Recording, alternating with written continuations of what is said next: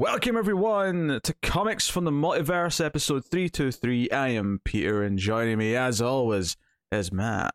Hey, what's up? Just Matt. Connor, Connor's alive, I swear he is, but uh, mm-hmm, sure. I, I, I don't know what to say anymore. I don't know what to say. Uh, he'll be back when he can. But yes, welcome to the show, everyone. Episode three two three. It's the D C Comics podcast. We get together, we talk about the books we read this week. Uh, which in this episode will include Batman versus Robin issue one, Dark Crisis World Without a Justice League, Wonder Woman issue one, well at least Matt read that anyway, uh, Superman Son of Kal-El issue fifteen, Wonder Woman seven ninety-one, Batgirls issue ten, and Justice League, sorry, Jurassic League issue five. I'm so used to seeing Justice that I just, my yeah. eyes just fixed it. Yeah, that's okay. You know, I just fixed it. Uh, but it's also Celeste this week, uh, which neither of us realised before we came out to record. We just sort of noticed there, oh shit, Celeste came out. So uh, that'll be kind of your, your main event of the episode probably, is going through December's Celeste. Uh, so yeah, plenty to talk about this week. So welcome to the show. Uh, I guess we'll get into it. Uh, yeah. I, for first things first, there's always time for a Comixology Top ten. I tried not to even think about it, Matt's, and it didn't work. Matt's favorite part of the show. Uh, so, um, uh, as as the new tradition, uh, Comixology are splitting up based on days of release. So we'll focus primarily on Tuesday's list because that's the D C list. But we'll have a quick look at Wednesday as well. Um, so yes, uh, what do you think number one is, Matt? For D C only, I'm going to say Batman versus Robin. You would be right. Batman versus Robin issue one is number one. Um, it's a new Batman book. Maybe Mark Waid's got a bit of a, a fan base as well, perhaps yeah. helping it out. Yeah. So, and, and you got Asrar on art, which is never a bad thing. So, mm. uh, number two is Superman Son of Kal-El, uh, which makes hey. sense. Uh, number three is Wonder Woman. Well, no, sorry. T- Dark Crisis, Worlds Without a Justice League, Wonder Woman issue one. Yeah, that checks out. Yeah, I, I guess because it's tied into the event. Um, mm-hmm. But it is kind of a weird week because uh, after that you've got the Flash, Fastest Man Alive issue one, which is the kind of the movie-related sort of book. Mm-hmm. Uh, it's kind of maybe in a, in a way you expect that to do okay, but it is kind of weird that it did better than the regular Wonder Woman book, which came out at number five. Uh, maybe. Oh, I know. I know it's not great right now, and neither of us are that into it. But yeah, but that's. I feel like we're not the only ones. I feel like that's that that steam that was there at the beginning is is dying down quick. Well, so. yeah, but like, if Superman's shit, it still tends to do a certain level of business. Yeah. That's all I'm saying. That's all I'm saying. It's, I'm saying it's just uh, underselling. It's underperforming. But hey, uh, number six is Batman Urban Legends. Uh, number seven is Batgirls issue ten. And number eight is I Am Batman issue thirteen. And number nine is Future State issue seventeen. So I can't uh, believe that book's around. I know. Uh, it's it's kind of wild that it's going. And then number ten is Jurassic League issue five. Uh, and then after that, fair enough, is when you get into all the trades and stuff. Uh, mm-hmm. So, um, yeah. So there was ten singles basically for it to to count. Uh, there's nothing particularly exciting or surprising in there. Maybe that Flash book doing so well. I, I mean, basically it's yeah. a number one, and it's easy for comic, well, not comic shops in this case, because it's Comixology, right. But maybe it just it has this appeal because it's a number one. Right. Uh, but that's basically and all. And if people really want to see that version of that Flash, so that might be their only chance. Yeah, because the movie may never come out. Yeah. The way things are going. No, no, I, I, I get it. Uh, we'll have a quick look at Wednesdays, though, and see the uh, the, the non-D C yeah. side of things. Um, all right. Do you have any guess of what number one might be? From... I'm loading. I'm loading them. Everyone else up. I'm gonna go with X-Men Red. It is Axe Judgment Day issue four. Damn it! I missed that one. It's right above it. Are you supposed to say A X E? Or you I think it? It's A X E, but Axe uh, Axe Judgment Day sounds way more metal. Yeah. Oh well. Uh, number two is X-Men Red issue Damn. six. Number three is Amazing Spider-Man issue nine. Number four is Midnight Suns issue one of five. I think what's funny about that. Oh. Is that the video game that's got that titled, which I assume this that I assume this miniseries was was you know uh, greenlit to capitalize on the fact that a video game was coming out. Mm-hmm. Um, that was meant to be launching early October, which is why this would have been a good time for this to start. It got pushed to next year. Luckily, it got pulled forward again to start of December, so this book will still cool. be running when the game comes out, which is nice. Uh, I'm actually looking forward to the game quite a bit because it's a publisher or a game developer that I really like. Uh, mm-hmm. So I'm looking forward to it as a video game. I, I do not give a shit about Midnight Suns as a property, but I do care about the uh, the gameplay that uh, it has. So I thought this was going to be a cool like supernatural team. It's just Blade and Wolverine uh, and a Ghost Rider. So I think there is supernatural elements, though. I think, I'm sure. Yeah, but I thought it was going to be a more hard path, like mm. supernatural, you know, like like spooky stuff. And this might just be, you know, supernatural threats. Um, magic's there, so eh, who knows? Yeah, so that's number four. Uh, number five is Daredevil issue three, which uh, I keep forgetting they renumbered that. I guess they renumbered it after the Elektra period ended. Yeah. So it's still Chip, still him. Uh, it's kind of wild he's writing both Batman and Daredevil ongoing at the same time right now. Has that ever happened before? At the same time? Oof. Yeah, at the same time. I would when guess. Did, when did when no. did Frank Miller end his Daredevil run? Because maybe he could have been writing Dark Knight. Yeah, but uh, even Dark Knight doesn't count, though, because that's not ongoing. Like, you'd have to count his ongoing Batman. True. But even then, he only did, like, you know, year one. He yeah. didn't do right. a run in Batman. So, and his Daredevil started in the seventies, so I, I'm pretty sure it was done by the time he yeah. was doing any Batman stuff. So, yeah, weird. Uh, number six is our first non-Marvel book uh, on here. Okay. It is Star Trek Lower Decks issue one. So I thought I thought you were gonna say Spawn. No, no, no. Spawn book. So wow. Um, no, and number seven uh, is technically a Marvel book in that they publish it, but it's Predator, so I wouldn't really say it's Marvel at heart, but you know that cover is fantastic. It uh, made me want to pick up the book, but I was like, I don't have time. Yeah. Also, it's an issue two, so it'd be quite awkward to uh, do that. Yeah. Uh, number eight is X-Men ninety-two House of Uh, Roman numerals. Yeah, what's that? Yeah. X. It's X E. So that's X D I I. So forty-two. No, uh, X C I I. I think it's no. ninety-two. L's fifty. So it's yeah. ninety-two. That makes sense, actually. Of course, it's ninety-two. What what what? What else would it be? Yes, t- ten before hundred plus two, because Roman right. numerals are stupid. They look like great, most numbers, but they, they are stupid.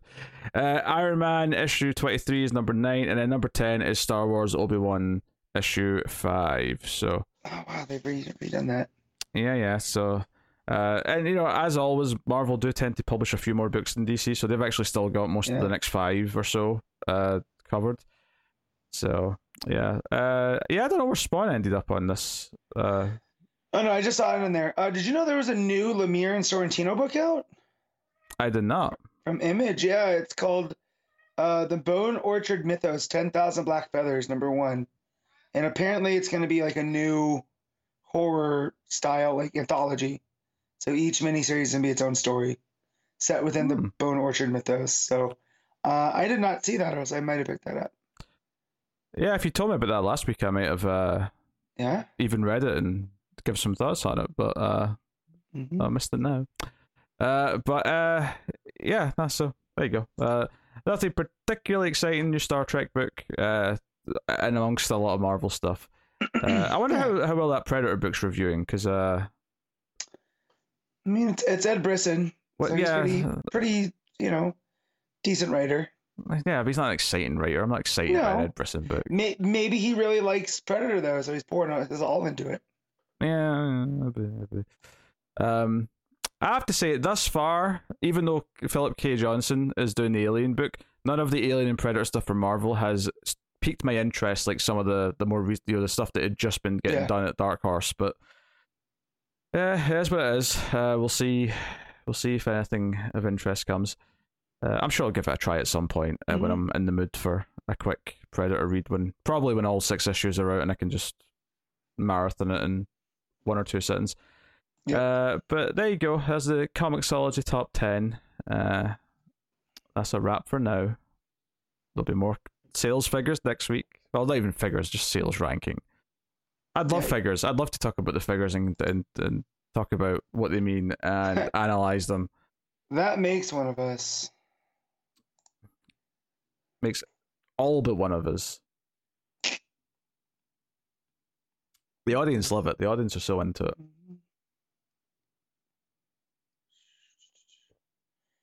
trying to figure out what one of these books are in the solicits. I'm very confused by the covers, so I am not reading the...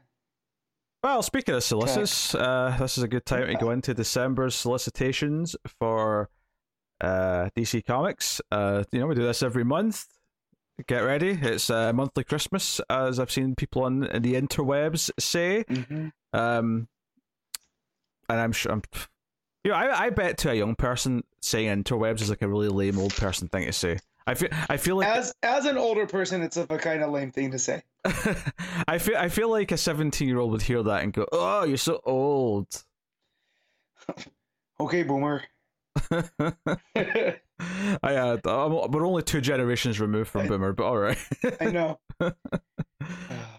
Boomers are pretty old at this point. Uh, they are. So time is on our side. I mean, my because my parents weren't even boomers. My parents were Gen X. So yeah, mine too. You know. Uh, anyway, so yes, D C Comics solicitations for December. Here we go. First up, we have Batman Spawn issue one. Todd McFarlane writing with Greg Capullo on the art. Of course, Greg Capullo did a lot of the, the Spawn art back in the day. So, so. did a lot of Batman. Uh, I saw Capullo put out a page from this for Batman Day. Mm. Uh, which is today, so um, happy Batman Day, everyone! Yeah, it's the most broodiest time of the year. I, I like to think of it as a Dick Grayson Day. So, I know. Every day is Dick Grayson Day.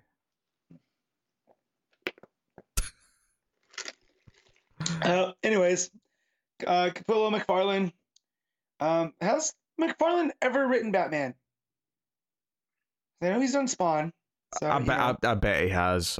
Yeah. I bet he. Do you know what? It's been, yeah, it's been decades. I'm sure he's done a couple of Batman issues somewhere. So uh, I'm I'm happy this is uh, existing. This is not I'm all, for me. I'm also fairly um, certain this is not the first time there's been a Batman and Spawn crossover. I'm sure it's already happened. No, but I, I think that was more of an image thing. So it was more like Spawn and Batman crossing over, where this is a. Probably a big deal because mm. it's coming out through D C. Um, well, it's uh, just a one shot though, so before anyone's getting, yeah, you know, excited about some sort of big uh, series or anything like that, it's a forty-eight page one shot. Uh, so you know, uh, if you're into Spawn though, um, maybe you're excited about that. Uh, mm. We got Batman One Bad Day Catwoman issue one. This is the G. Willow Wilson written story, uh, with art by Jamie McKelvey. Yep. Um, so. You know, you know, Connor's going to be excited if he ever comes back. Yes, yes, he's probably in love with the front cover, the main one that's uh, here in the solicit. It is a good cover. I wasn't trying to imply it wasn't, Matt. No, I'm just saying, because I, I know you're, you know, you like to needle him, but uh, and this time, it's a nice cover. That's the best word for it, because he's terrified of needles. I know. That's why I said it. I would I love to literally needle him. Um, so yeah, Batwoman, or Batwoman, Batman One Bad Day Catwoman issue one uh, is out December. Uh, mm-hmm. We got Batman versus Robin issue four. Obviously, we'll be talking about issue one of that a little bit later on. So uh, mm-hmm. stick around for for that shenanigans. A lot to say about that book. So um, join us for that. Uh, we got Catwoman issue fifty coming in December. So yep. they're, they're doing a special, you know, big double sized book, which they tend to do for these uh, twenty-fives and fifties typically, and hundreds obviously. Mm-hmm. Uh, so, you know, uh, as always with this current run, uh, the cover is fantastic. It doesn't make me want to read it because I didn't like that first issue of the run, but uh, the covers have been pretty nice and kind of yeah. simple and very poppy and yeah, good stuff. Uh, apparently there's a there's a Sajik cover in there. And why did you say forward. Apparently? Because it's also by... Um... Sozo Micah and Sajik. So I was saying it's not a full Sajik. Okay. Yeah. Okay. I'm pretty sure it's the one with Catwoman in the back of the police car that's, handcuffed. That, and that's also why I said apparently, because it didn't immediately come to mind as Sajik. You could tell by the mouth. The mouth looks like a har- yeah. from Harley. It looks like the Harley yep. style of mouth. Yeah, I, I can see it.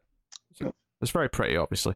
Uh, we got Batman issue one hundred thirty, uh, which is a, got a Christmas-themed cover here. Uh, obviously, it's more of uh, Chip's run. It's actually the finale to the Failsafe arc.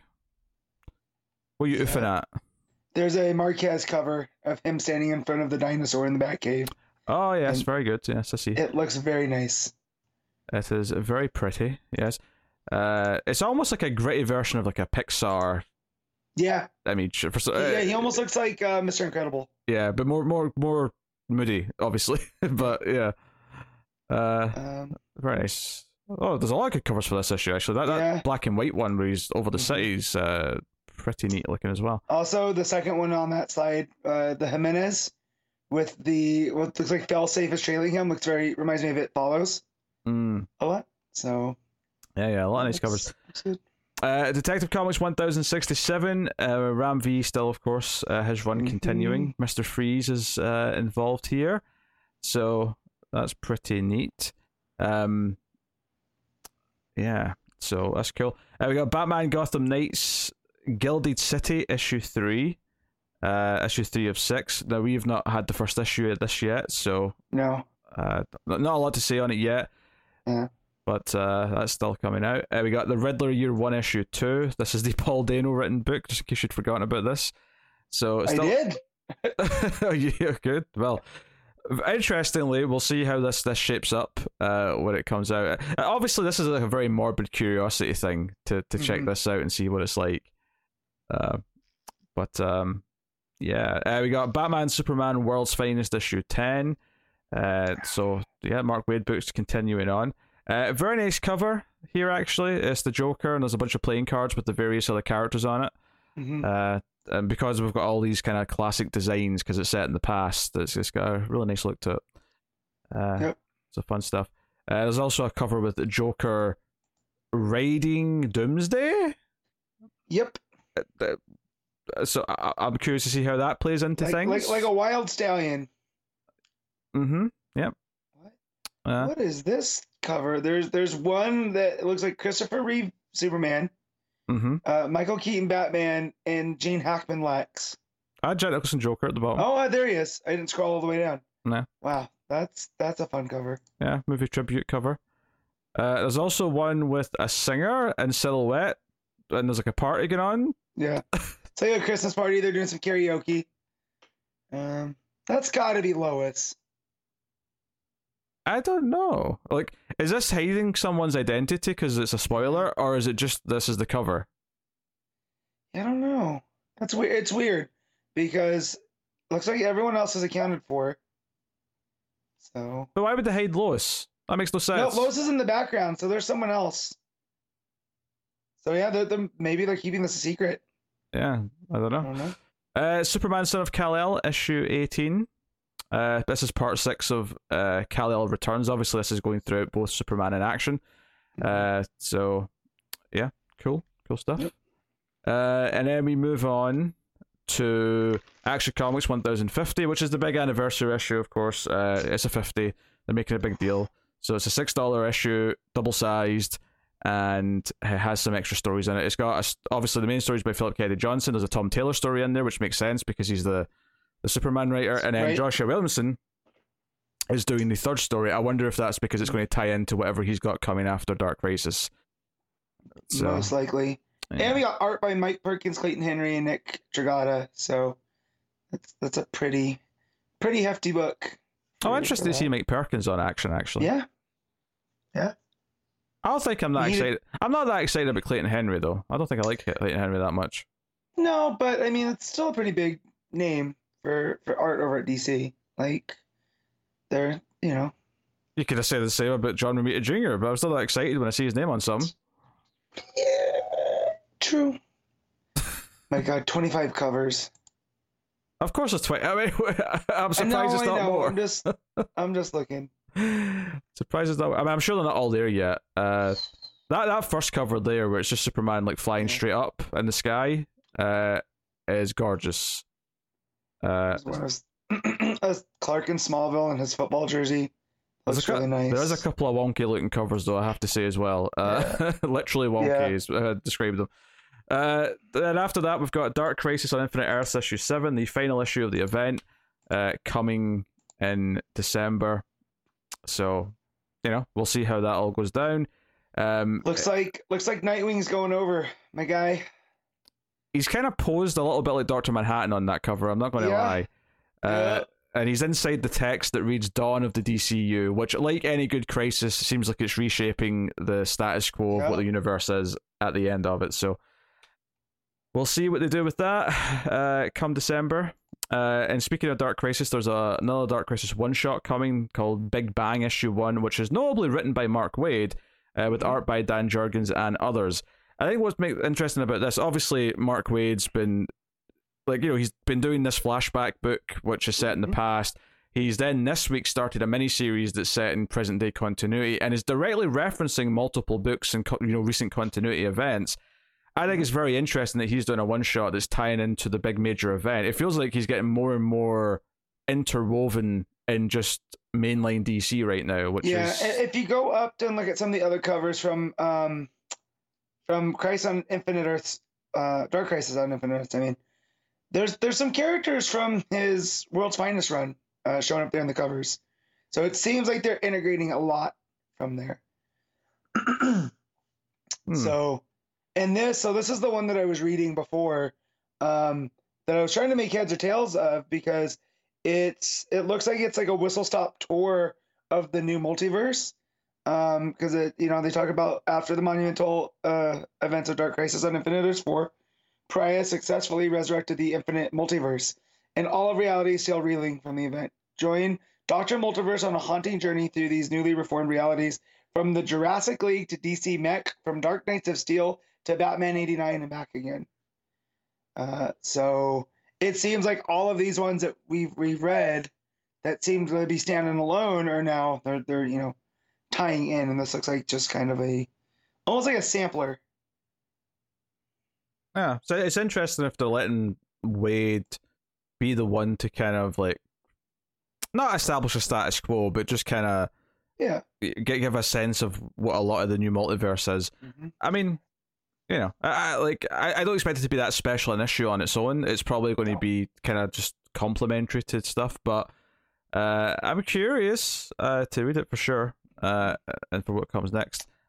Right. So uh, we got the Flash seven ninety, uh, of course, still Jeremy Adams uh, continuing on. So part of the sixty-second War still. So yeah, yeah, of course, of course. Uh, and then we got Just Society of America issue two. Obviously, we were excited to, to hear about that last time. Um, Let's go. Yeah, so this is a twelve-issue book. Was this twelve issues last time? I'm pretty sure we remember. thought it was. A, I'm pretty sure we thought it was an ongoing last time. Yeah, yeah. That's what I was gonna say. I don't remember seeing the of twelve on there.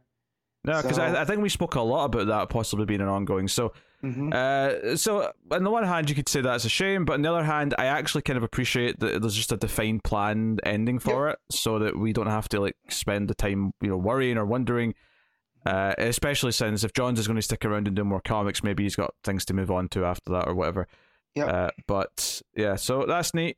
Uh, excited for J S A, and likewise Stargirl The Lost Children issue two, which is a six issue miniseries. Yeah.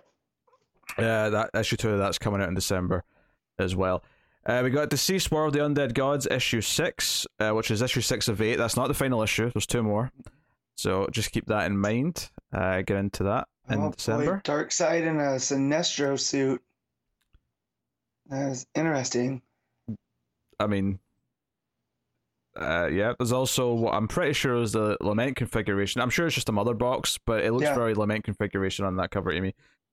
Uh, we got What's de- the Lament configuration? It's the puzzle box from Hellraiser. Oh, okay. No, that makes sense. You filthy casual.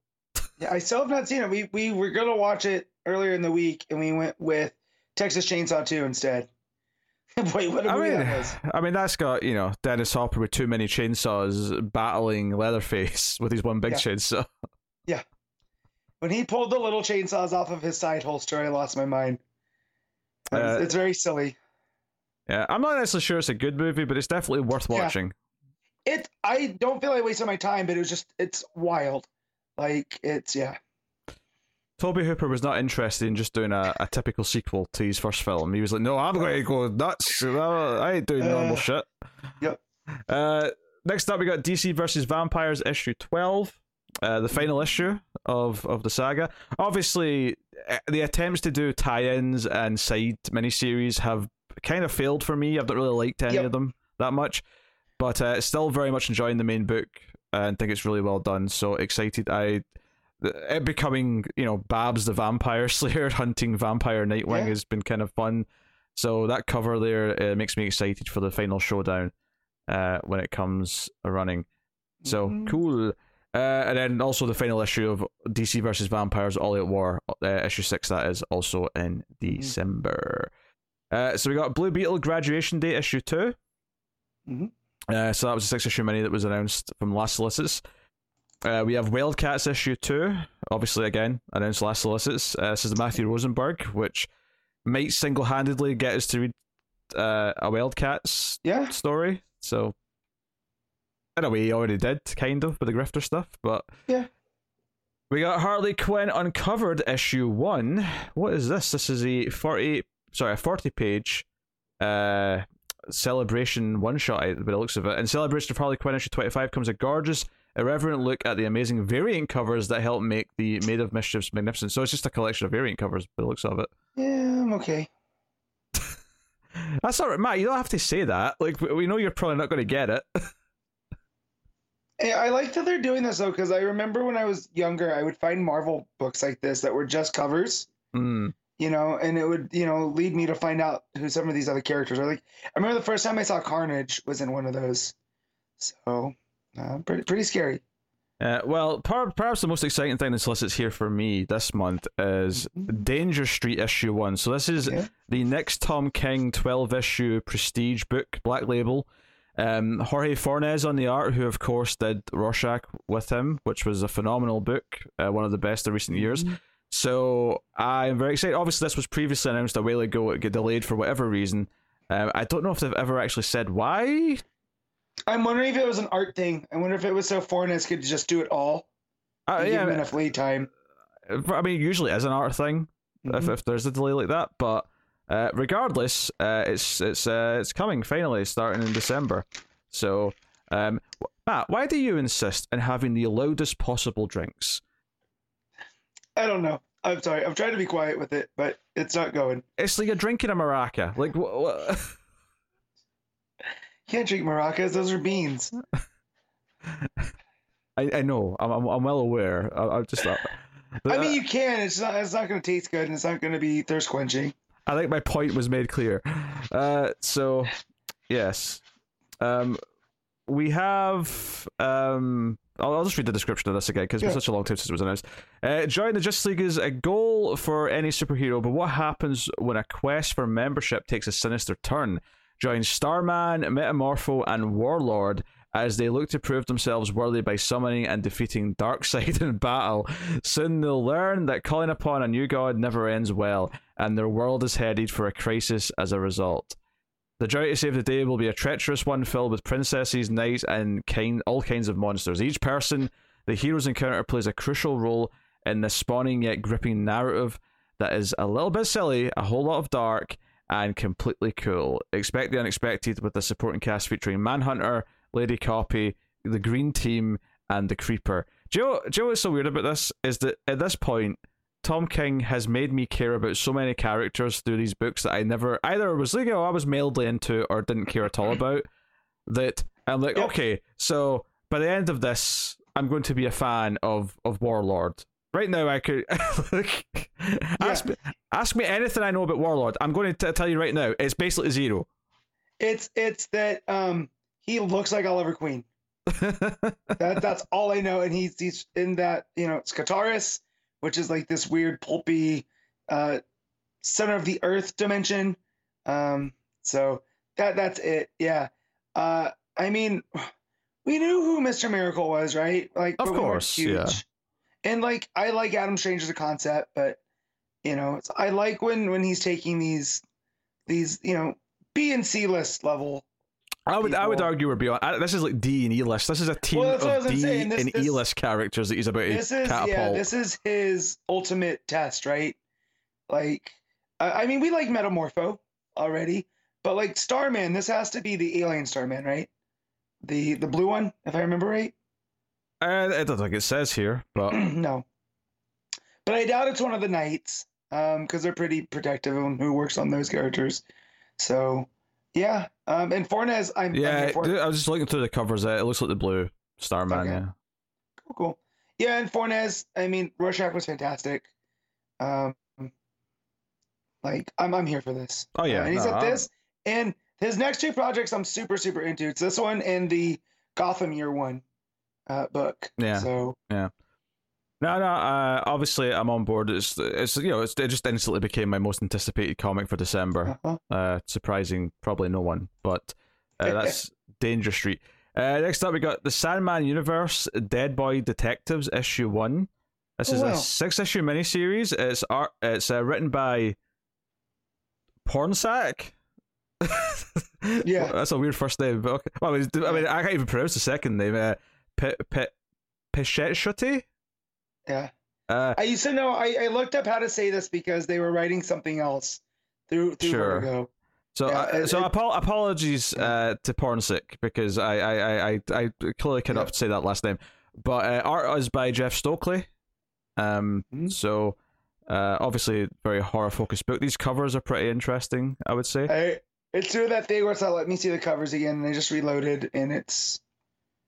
It's not. Once we got past, uh, what was the last one?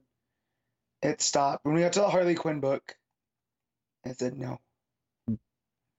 Well, I, I mean, yeah. I'm, I'm, so, I'm sorry. I'm going to take your word for it. I'm sure it looks, you know, pleasantly uh, horrific. Okay, okay. Uh, so there you go. That's that's neat enough. Um. So next up, we have a kind of, uh, you know, D C love these one hundred page special things. Um, they've got a, a kind of a unique one coming in December. Um, so this is coming right at the end of December. It's Tales from Earth six, a celebration of Stan Lee, issue one. So what this is, is they're celebrating what would be Stan Lee's one hundredth birthday uh, with basically stories that are just spinning out of or based on The, the the little bit of work that he did at D C, which was, you know, uh, basically just a, imagine. Yeah, just imagine. It was there was the idea of like him doing like other Earths of like, okay, this is what the Stan Lee version of the D C universe would be like. Uh, so this is going to be an anthology book with stories by Michael Olsen, Mark Waid, Jerry Ordway, Kenny Porter, Stephanie Williams, Michael W. Conrad, Becca Cloonan, Colin Kelly, Jackson Lansing, Steve Orlando, Zach Thompson, and Megan Fitzmartin. So a lot of stories uh, in here. This is kind of like, I appreciate this exists. I think it's such a we- see unless you've read Just Imagine. I imagine this is probably going to be a really awkward read of a lot of weird versions of characters that you've never seen before. Yeah, I have. What did I get back in the day? I had Just Imagine him creating Nightwing, which was weird, uh, and I had the Superman one, mm. um, where Superman's a space cop, and it's very it's it's so weird. Um, But yeah, uh, this is cool. This is exists. Like, it just shows the power of Stan. So that he's getting a special over at D C. I have to assume if Marvel had nothing planned, they're seeing this and rushing something to yeah. to press. Like, oh shit, we can't let them celebrate Stan Lee and me not do it. Yeah. So uh, I didn't even know there's a Stan Lee Shazam. Uh, Just Imagine. Yeah, so I've never read cool. any uh, Just Imagine. So, th- like, yeah. I-, I have no interest in actually reading this because I-, I feel like it would just be like, especially given that a lot of these stories are going to be like six to eight pages and yeah. probably not explain much of who these ca- or what these versions are like. So, yeah. I don't think I would enjoy reading this, but I very much appreciate at least the intent behind it. So, yeah, you could be cynical about it, I suppose, if you want. But, um, you know, I'm sure that if I could see these covers, they'd all look rad because it's uh. some pretty heavy hitters on here, except for Rosmo. But um, oh yeah, that's uh, I assume this yeah. is the the Batman uh, equivalent uh, cover. Looks very very nice yeah. actually. Uh, a very very big variety of uh, things here. So uh, very cool. Uh, next up, uh, there's got a few collections here before we get to the rest of the single issues. We got Absolute Batman Three Jokers. That's getting an absolute. So. Mm-hmm. Uh, you know, cool, I guess, if you want to go read that. Uh, Milestone Compendium two, thirteen hundred page Milestone book. So if you want to catch up on a lot of Milestone sure. for a relatively low price for what you're getting, uh, yeah. Uh, Black Adam, the Justice Society Case Files. Uh, this is just a collection of uh, all those one shots that they've been doing for the Black Adam movie, basically. Um, you got Batman Beyond Neo Years collection. We have Batman Urban Legends Volume four. So that's cool. Obviously featuring a bunch of the different stories. Mm-hmm. And then we got Aquaman Andromeda, that collection, the hardcover, uh, which is cool. Really looking forward to the last issue of that. Is there? Is there? Yeah, there's three issues of that. Yeah, it's still one more. But it's not. We're not got the okay. last one yet. Yeah. Sweet. Uh, so so that to look forward to, which is cool. Uh, Aquaman eighty years of celebrating the King of the Seven Seas Deluxe Edition. Mm-hmm. Uh, they're not doing a one shot from though, are they? I don't remember there a one shot being announced. No, I don't. That's weird that they've done that. Yeah. Hmm. Interesting. Uh, because because obviously Superman had this as well. When Action one thousand came out, they did like a hardcover yeah. like this as well for him. But I, I don't think there's a corresponding one shot for Aquaman, which is a shame. Uh, Monkey Prince Volume One: Enter the Monkey. Pretty cute. Uh, so that's all the trades and collections they wanted to highlight uh here. Uh, back out of the single issues, you got Harley Quinn issue twenty-five. Uh, so that's uh, again a little bit oversized, a little bit more expensive because it's special. Mm-hmm. Uh, and then we got Harley Quinn the animated series Legion of Bats issue three, uh, so issue three of six in that miniseries. Batgirls issue thirteen. That is a weird front cover. Oh, that's a very nice cover. So there's a a Dan Mora variant, which is uh Batgirl in her old sort of Silver Age costume with Dick Grayson in his Robin costume. Uh, there, there's the one. That's the one I was telling you about yeah. before. Uh, yeah. Very, very pretty. Uh, I dig it. Very nice. I, I do miss classic uh, Babs Batgirl costume with the yellow. Yeah, it is. The, I love the gray suit animated series version mm. a lot. Like that one looked cool. Yeah, yeah. Uh, then we got Batman Nightwatch issue five. So that's uh, still rocking. We got Batman Incorporated issue three, the yeah. Ed Brisson book, which is still to start, of course. We have Batman Beyond the White Knight issue seven, which is uh, issue seven of eight. I mean, I add there's eight issues total of that. Dang, it's doing its uh, Batman Beyond thing here with uh, Blight. Mm. So that's cool. Uh, we got Batman Fortress issue eight. Uh, no comment, I guess. None? No, that's fine. No. Uh, Batman The Audio Adventures issue four. Uh, so that's, that's I forgot they were doing that actually. That's a neat little yeah. idea for a series. Uh, Batman Urban Legends issue twenty-three, uh, which is notably the final issue of Urban Legends. Yeah. They're they're wrapping that up, and it's got a a wraparound cover which has got like a like not only all of the Bat family but a lot of related characters that have appeared in various stories at some point in Urban Legends. So. Uh, it's a nice big ensemble cast uh, across the two two pages of the cover. Um, so yeah, I'll just have a quick look here. Uh, Jamal Campbell's epic Nightwing two-parter draws to a close. Batman has to defeat the Time Commander, uh, and the first graduating class of Arkham Academy decides its fate and future. So it's just kind of wrapping up the stories that were ongoing. Um, I'm not surprised this eventually ended because even with the Batman name, I have to imagine that eventually uh, an eight dollar book. Just yeah. isn't going to keep selling. Diminishing returns. Yeah, cause, well, as time goes on as well, like I feel like there was bigger names and bigger arcs in the early run, which kept us reading for at least the first six to eight mm. issues. But then, you know, I kind of fell away from it. You stayed on for a little bit, but as time has went on, it's kind of felt less and less uh, yeah. relevant. Um, it wouldn't have sold as well, but I would have honestly liked it even more if it was. Uh, You know, like, as much as I enjoyed Rosenberg's Grifter story, I think if it was, like, more like, oh, here's, like, you know, the Bat family members that don't have their own book getting continuous, like, stories, I, I'd, I'd have been maybe a bit more into yeah. it.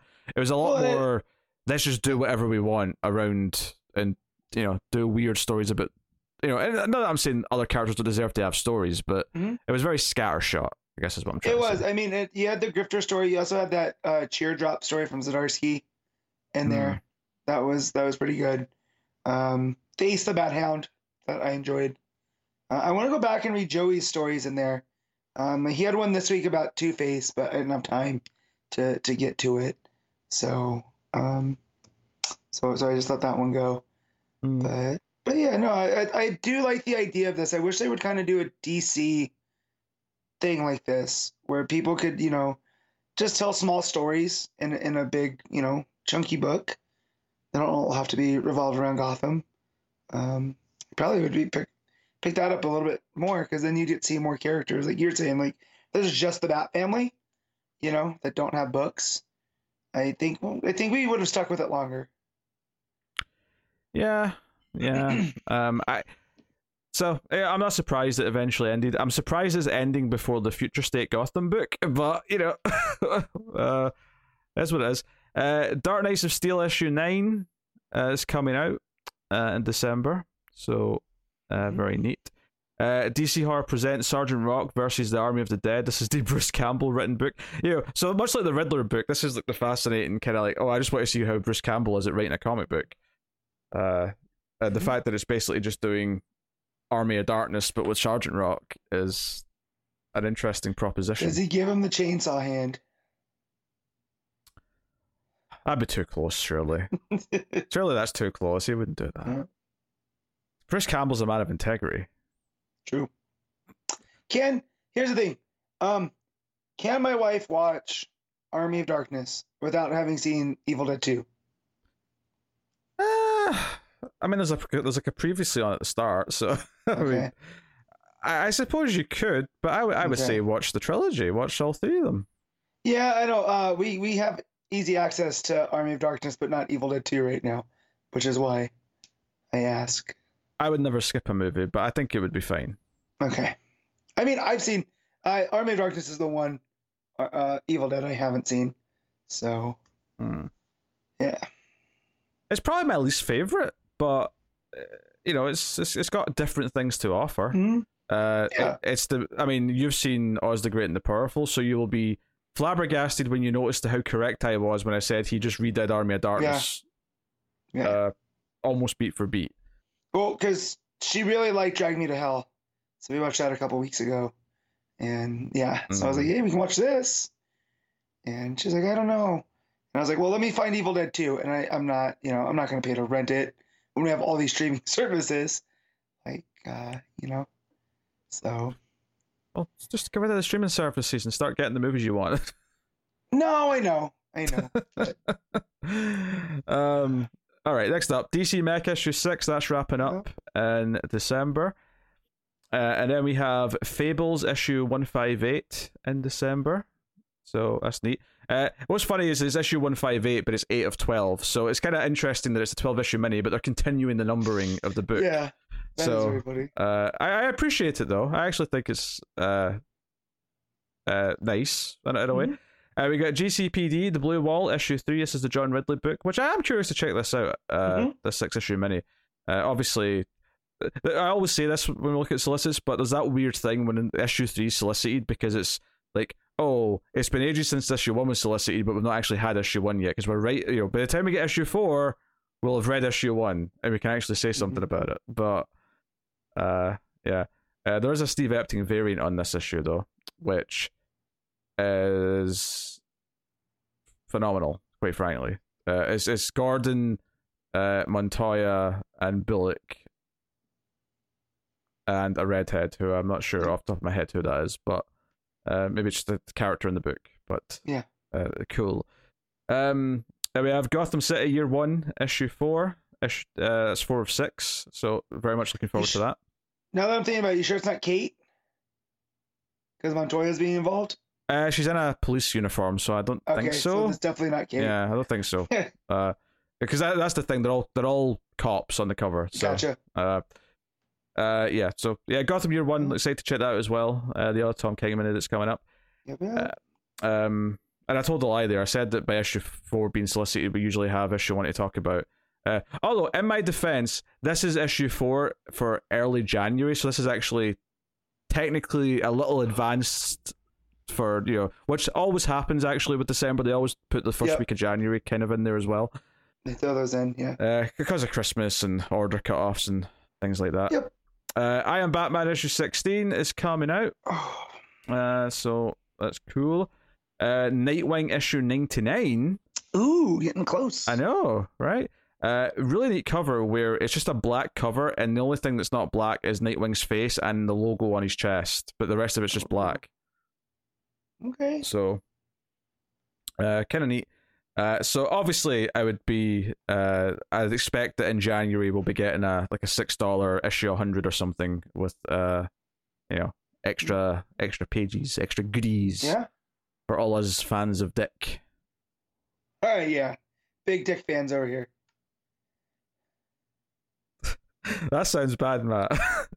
Sounds like you're a fan of big I'm dicks. Yeah, no. Wait. uh, I'm gonna let it ride.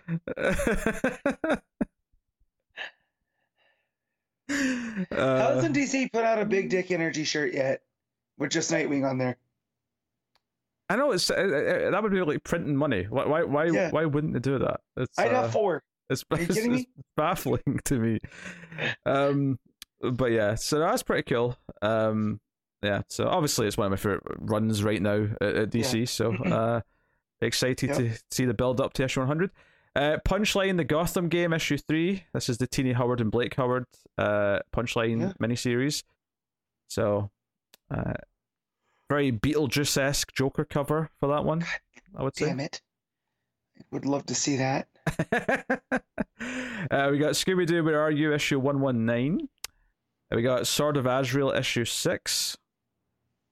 Hmm? For all six of you Azrael fans, funnily enough. And one of them's not here. uh, we got the Batman Scooby-Doo Mysteries, issue three. We got the Flash seven eight nine. Uh, oh, that's a pretty cool cover with uh, the Rogues on there. Uh And yeah, uh, and what looks like the Flash in a block of ice, because maybe Captain Cold's uh, won Dang. the day here. Uh, Human Target issue ten out in December. Yes. Super pumped for that, of course. How, how do these? How do these? Oh my God, Nord's gonna be there. um. Yes, so, some nice covers. It's needless to say, some very nice covers. Uh, all of them, in fact, are very nice. So, very cool. Uh, we got the Joker, The Man Who Stopped Laughing, issue four, Matthew Rosenberg, uh, with D J Domenico. Um, Backup art by Frank Avila. So, did you say to me before that this was a, a, a change? This wasn't them last issue? Uh, no, I, I don't think so. Um, they said the new writer of the new volume of Joker was Rosenberg, so I don't know why it's number four. So the, the article that I had was it was the uh, number one, because I think this is a misprint, because it's, you know, to get to the bottom of the mystery. So uh, wait, so do you think this is actually issue one? This is a mistake. I think so.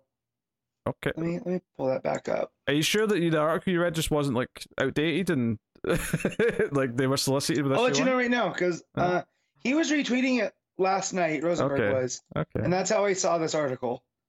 Um, yeah. uh, if you're a fan of Bejermo's, Bejermo's Joker, uh, he does a cover here uh, where he's he's got a, a marionette of Red Hood. Oh, no. He... So the first issue is scheduled for October fourth. So this has gone under our radar. No, I, I remember talking about the book. It wasn't under our so radar. I must, I must have been, I must have been gone from that. From that episode, because this was news to me. But so th- this is why it's issue four. But you you were here for issue two and three solicits, presumably. Yeah, I don't remember that though. Like this was this was new to me. Sure, sure. I mean, admittedly, if you'd asked me like who's writing Man Who Stopped Laughing uh, like a, a day ago, I probably yeah. wouldn't have remembered. But yeah, like I, I remembered yeah. this. I remember talking about how they're renumbering and retitling the book with the new yeah. creative team coming on. I do remember that. So we, you must have just breezed by it last time, and I wasn't even paying attention. Yeah, I probably did. I probably just yeah. skirted on past it. Uh, that's issue four. That's another early, early January uh, book. Mm-hmm. I'm sure there's a couple other ones that I've missed. I forgot to point out were early January. Uh, Tim Drake, Robin, issue four, uh, out yep. in December. Uh, Titans United Blood Pact, issue four. Uh, this is the Kevin Scott book. Uh, I say that because I do not remember this existing, but you know, that's okay. Uh, Wonder Woman seven ninety-four, still the current creative team, no change there. And I guess I'm pointing that out because I'm kind of hoping for creative change, uh, and that's why I keep saying that. Uh, but there is a funny cover though. It's uh like it's like uh the Milk Extra carton, and it's got missing Wonder Woman's photo on it. Mm-hmm. Okay, so it's, a, it's an amusing cover. I'll think about that. Uh, yeah, I'm gonna have to find that Jen Bartel cover, see what that's about. For Wonder Woman. Yeah. Oh, it's actually it is very nice. Actually, mm-hmm. I, I I wasn't even going to look, but since you said that, I thought I'll, yeah. I'll have a look. Uh, Young Justice Targets issue six is out, uh, and then we have. What's this next section? These are still listed with the November titles. It says at the top. Ah, oh, I see. So these are from last month's solicits, yep. but uh, because they're released in December, they've put them in the article, which actually is quite nice of them, to be honest. Which makes sense, yeah. Yeah, I won't go through them. We already went through them last month, but yeah, uh, that is nice that they've included that in the uh, the set. Uh, there was an odd amount of like December sol- uh, books in November solicits, and maybe that's because they knew they were going to do a week of January in mm-hmm. December's, but I, I don't know, weird. Uh, but regardless, uh, that's basically your solicits then for for the month. Yeah, I mean, you know, uh, Mark Waid one shot in there. Uh, new prestige tw- uh, Tom King series at Black Label. Yep. And yeah, it's just yeah, it's, it's not as uh as shocking as two new Geoff Johns books that last month's was, but it's still a pretty yeah. healthy uh batch of solicits. Mm-hmm. Um, do you know, I uh, I was saying like two weeks ago, or maybe occasionally we will do a non-D C book on the show. So I was actually just looking ahead, see, is there anything coming up that might f- fall into a, like, oh, I'd want to talk about that on the show. The first thing that might fall into it is in October, there's a Scott Snyder book at Dark Horse with Frank Avila on art. Mm-hmm. It's a horror book, and it sounded quite interesting. Yeah, I saw that too. So. Um, uh, you let me know, because that's something I would definitely shell out for. I didn't uh, think I'd have a hard time talking you into it, to be honest. Snyder, Frank Avila, no. I, I, it's like I saw like Snyder doing a horror, but I was like, oh, yeah, that's maybe worth looking at. And I was like, Frank Avila, all right, okay, now we're now we're cooking yeah. with gas. Uh, but yeah, so you know, uh, yes. Uh, but yeah, there you go. That's a that's a the solicits for December. Uh, the only other bit of news that I'd like to tack tack on. Uh, that wasn't in solicits is movie news, because it, it's blown my mind out of nowhere. They just casually said this yesterday. Oh, there's going to be a sequel to Constantine, the Keanu Reeves movie starring Keanu Reeves. What? Uh, good, good for Keanu. I don't mind Keanu getting a paycheck, but yeah. And I'll, I'll say it right now. I have never seen the two thousand five Constantine movie. It, I I thought it looked bad. I never wanted to watch it. And, so uh, yeah, people have looked back with hindsight and was like, actually, it wasn't that bad. Um, because there's been way worse since. So, sure. yeah. Um, I, I but think it's also I I, I, I think I remember, having American Constantine just put a lot of people off, probably. At yeah. The time. Like, so I remember like our friend Alan, who's a huge Constantine fan, was like, "Look, he acts like Constantine. It's just off. It feels like parallel dimension Constantine." Um, so and I, and I think Tim Tim's not a big big on it. So. Um, yeah, I just think this I mean, is so weird, right?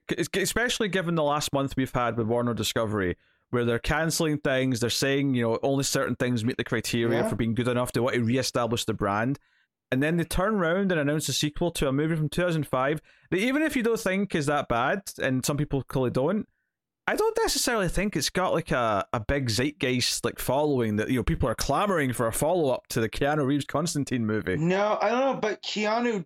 Does like Keanu moves the needle, so I'm sure that that's a lot into it. It's you just, know, it's just a, I, I, I saw it and went, "Wait, what is April Fool's? What's what's happening?" What, I, what if it is a John Wick Constantine crossover?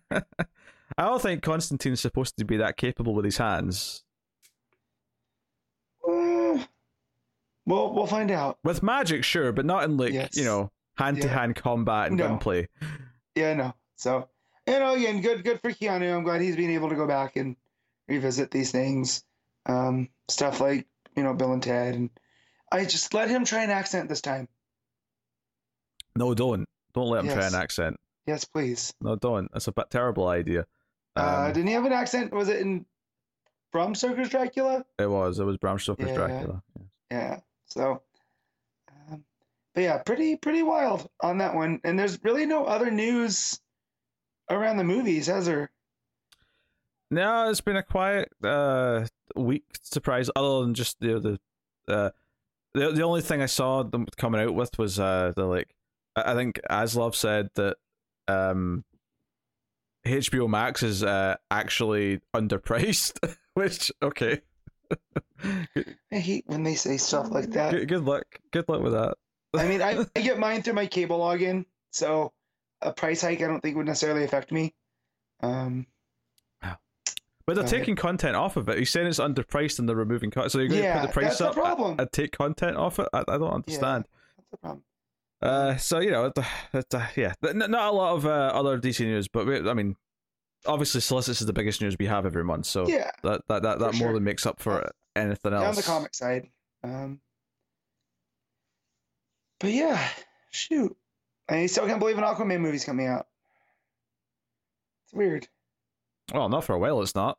No, I know. But it just, there was a part in the solicits talking about the, you know, the anniversary, the eightieth being around for the movie. And it's like, no, I think that's what the movie was supposed to be about. Do you know what's so funny about this? Is that I would say movies, out of like movies, comics, and video games, movies is the one that once they set a date, it, that's the that's the the medium that I expect to stick to its date and not be delayed. Because yeah. they tend to, you know, pandemics aside, which obviously moved a lot of things around, they tend to stick to their dates. Video games are terrible. Video games are notorious for being delayed. Comics aren't too bad, but occasionally you get delays because of art or yeah. whatever.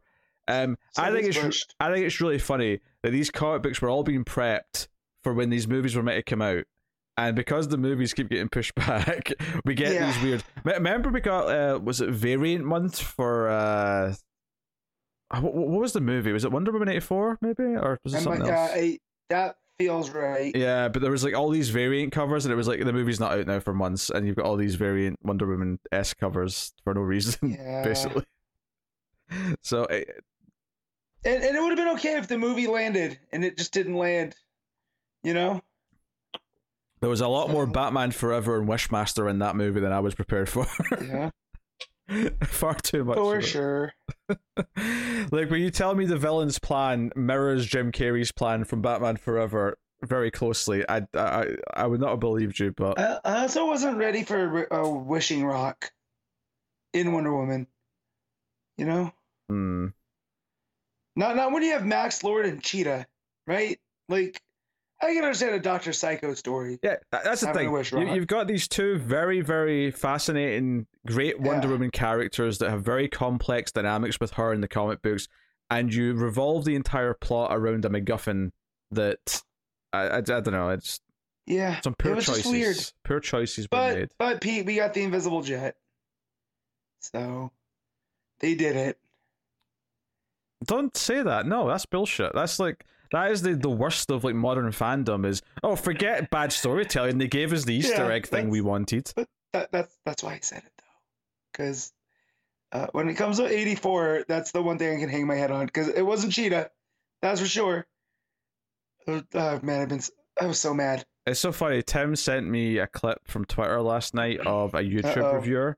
Uh, I don't even know what we were talking about. I think it may have been a Star Wars thing, or maybe it was a, maybe, maybe it was a Marvel thing. But basically the clip was about them complaining that there wasn't enough references in Easter eggs, so therefore it's not very good. And it was like, my soul was just dying on the inside. What are we doing? I'm not going to name the YouTuber, but I I hate... No, I, don't. I, I already knew I hated them. I already knew I didn't like this YouTuber, but this is like... This is this is, this is the, the worst of... What are we doing? This this reminds me back in the day of critique. Watching The Flash and being like, I don't know, Captain Cold didn't really... That's not the Captain Cold I enjoy. And I remember someone going, like, well, he was wearing the hood and he had the freeze gun. All right, so that's the bare minimum, my guy. You know? So. Yes, yes. The the personality is not important to the character. It's just, as, as long as they're wearing the, yeah. the, out, the outfit, that's enough. Uh, bullshit. Yeah. And I was Absolute like, that might have been okay for nineteen ninety-four, but not in two thousand fourteen. All right, like, come on. Mm-hmm.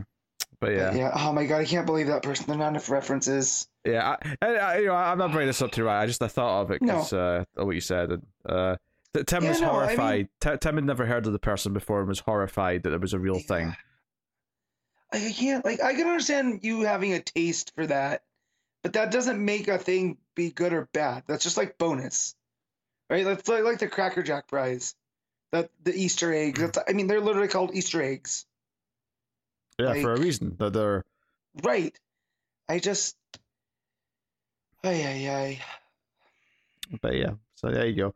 Uh, so some of the, the more shallow end of uh, uh art critique, I suppose.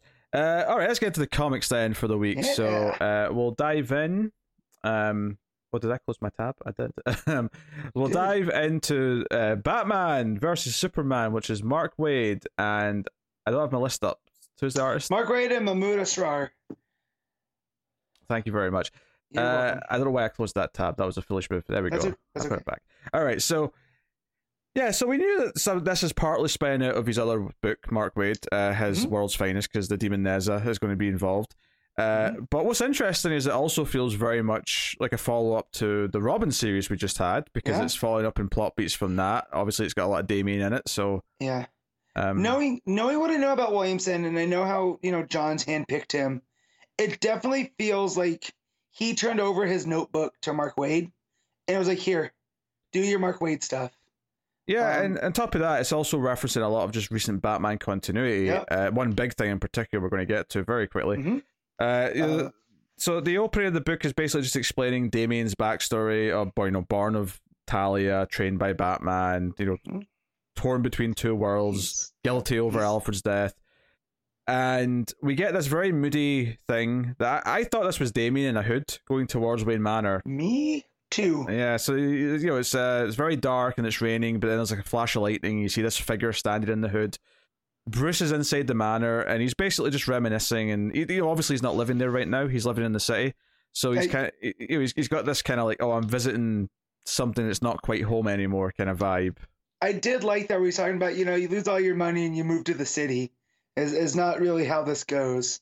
And uh, now now you're in a brownstone instead of the manor, and I really liked Wade's inner monologue for Bruce here. Yeah, yeah, he's uh, you know, and he's talking about how something feels quite weird. He was pulled here for whatever reason, mm-hmm. um, doesn't know why. And then when he opens the door, this figure that's walking towards the mansion turns out to be Alfred. Uh, lightning behind him, and he's in shock.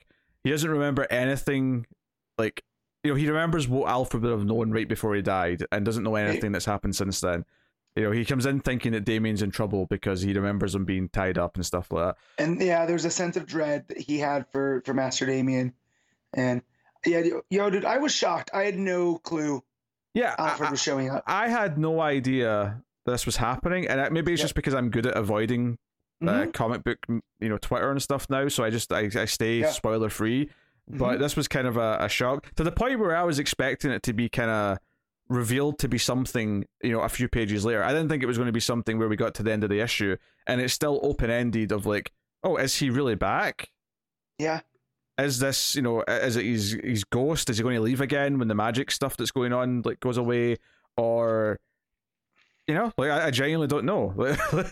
Also, they uh, Wade went out of his way to to say that Bruce is like, this can't be, this can't be Alfred. We had him cremated. So remember in Williamson's run where he went to the grave and, you know, thought about using the Lazarus resin? Mm-hmm. I, I feel like Wade threw that in to say that, like, this is, there's something different about this resurrection. Um, it's not just the Lazarus pit. It's not, you know, there's, there's stranger things afoot. Well, I like that um, Bruce is skeptical because he immediately yep. sort of starts running through his head like all the people this could be. Like, is it Clayface? Is it a shapeshifter? Mm-hmm. Um, is it a master of the sky? You know, he sort of goes through yeah. a bunch of options, and you know, it, like Alfred actually is touched that he's so skeptical because then because he says he knows he's not hallucinating because Bruce is acting like Bruce. He, he knows that he's yep. really talking to, to to Batman because of the way he's acting in response. Yep. So, you know, so Bruce questions a bunch of stuff, and Alfred gets everything right. He knows how to get into the cave. He knows things that no one else would. Uh, yep. So, so I thought we'd definitely be getting Alfred back by next year after, you know, the, the crisis was over.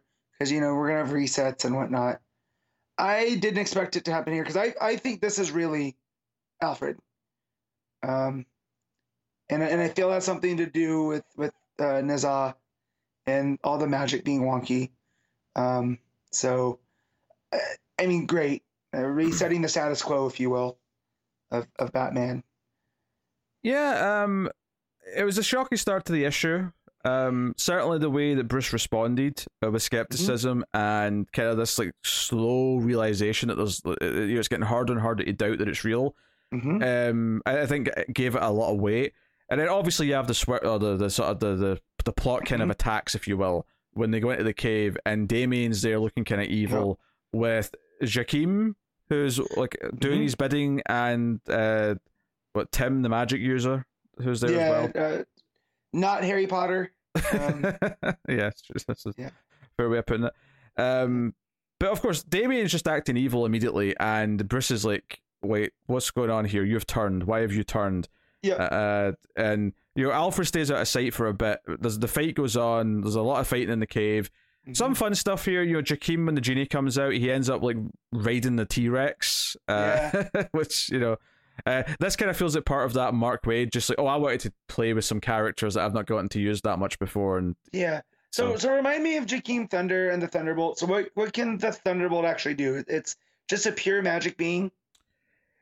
Yeah, he's, he like he can possess things. So I'm assuming here he's possessing the okay. T-Rex. You know, okay.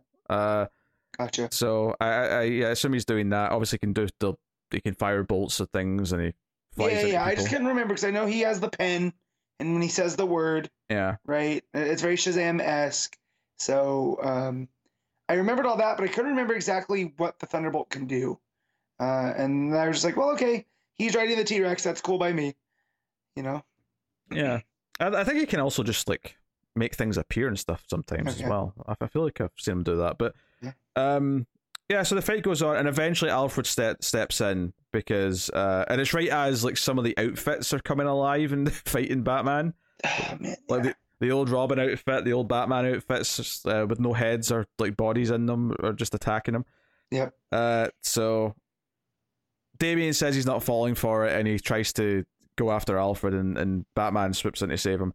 Uh, and they end up having to run for it, and they escape in one of the Batboats. Uh, after Damien tries to shoot Batman. Um, and well, he does shoot Batman. He just obviously the armor uh, is able to take the take the hit.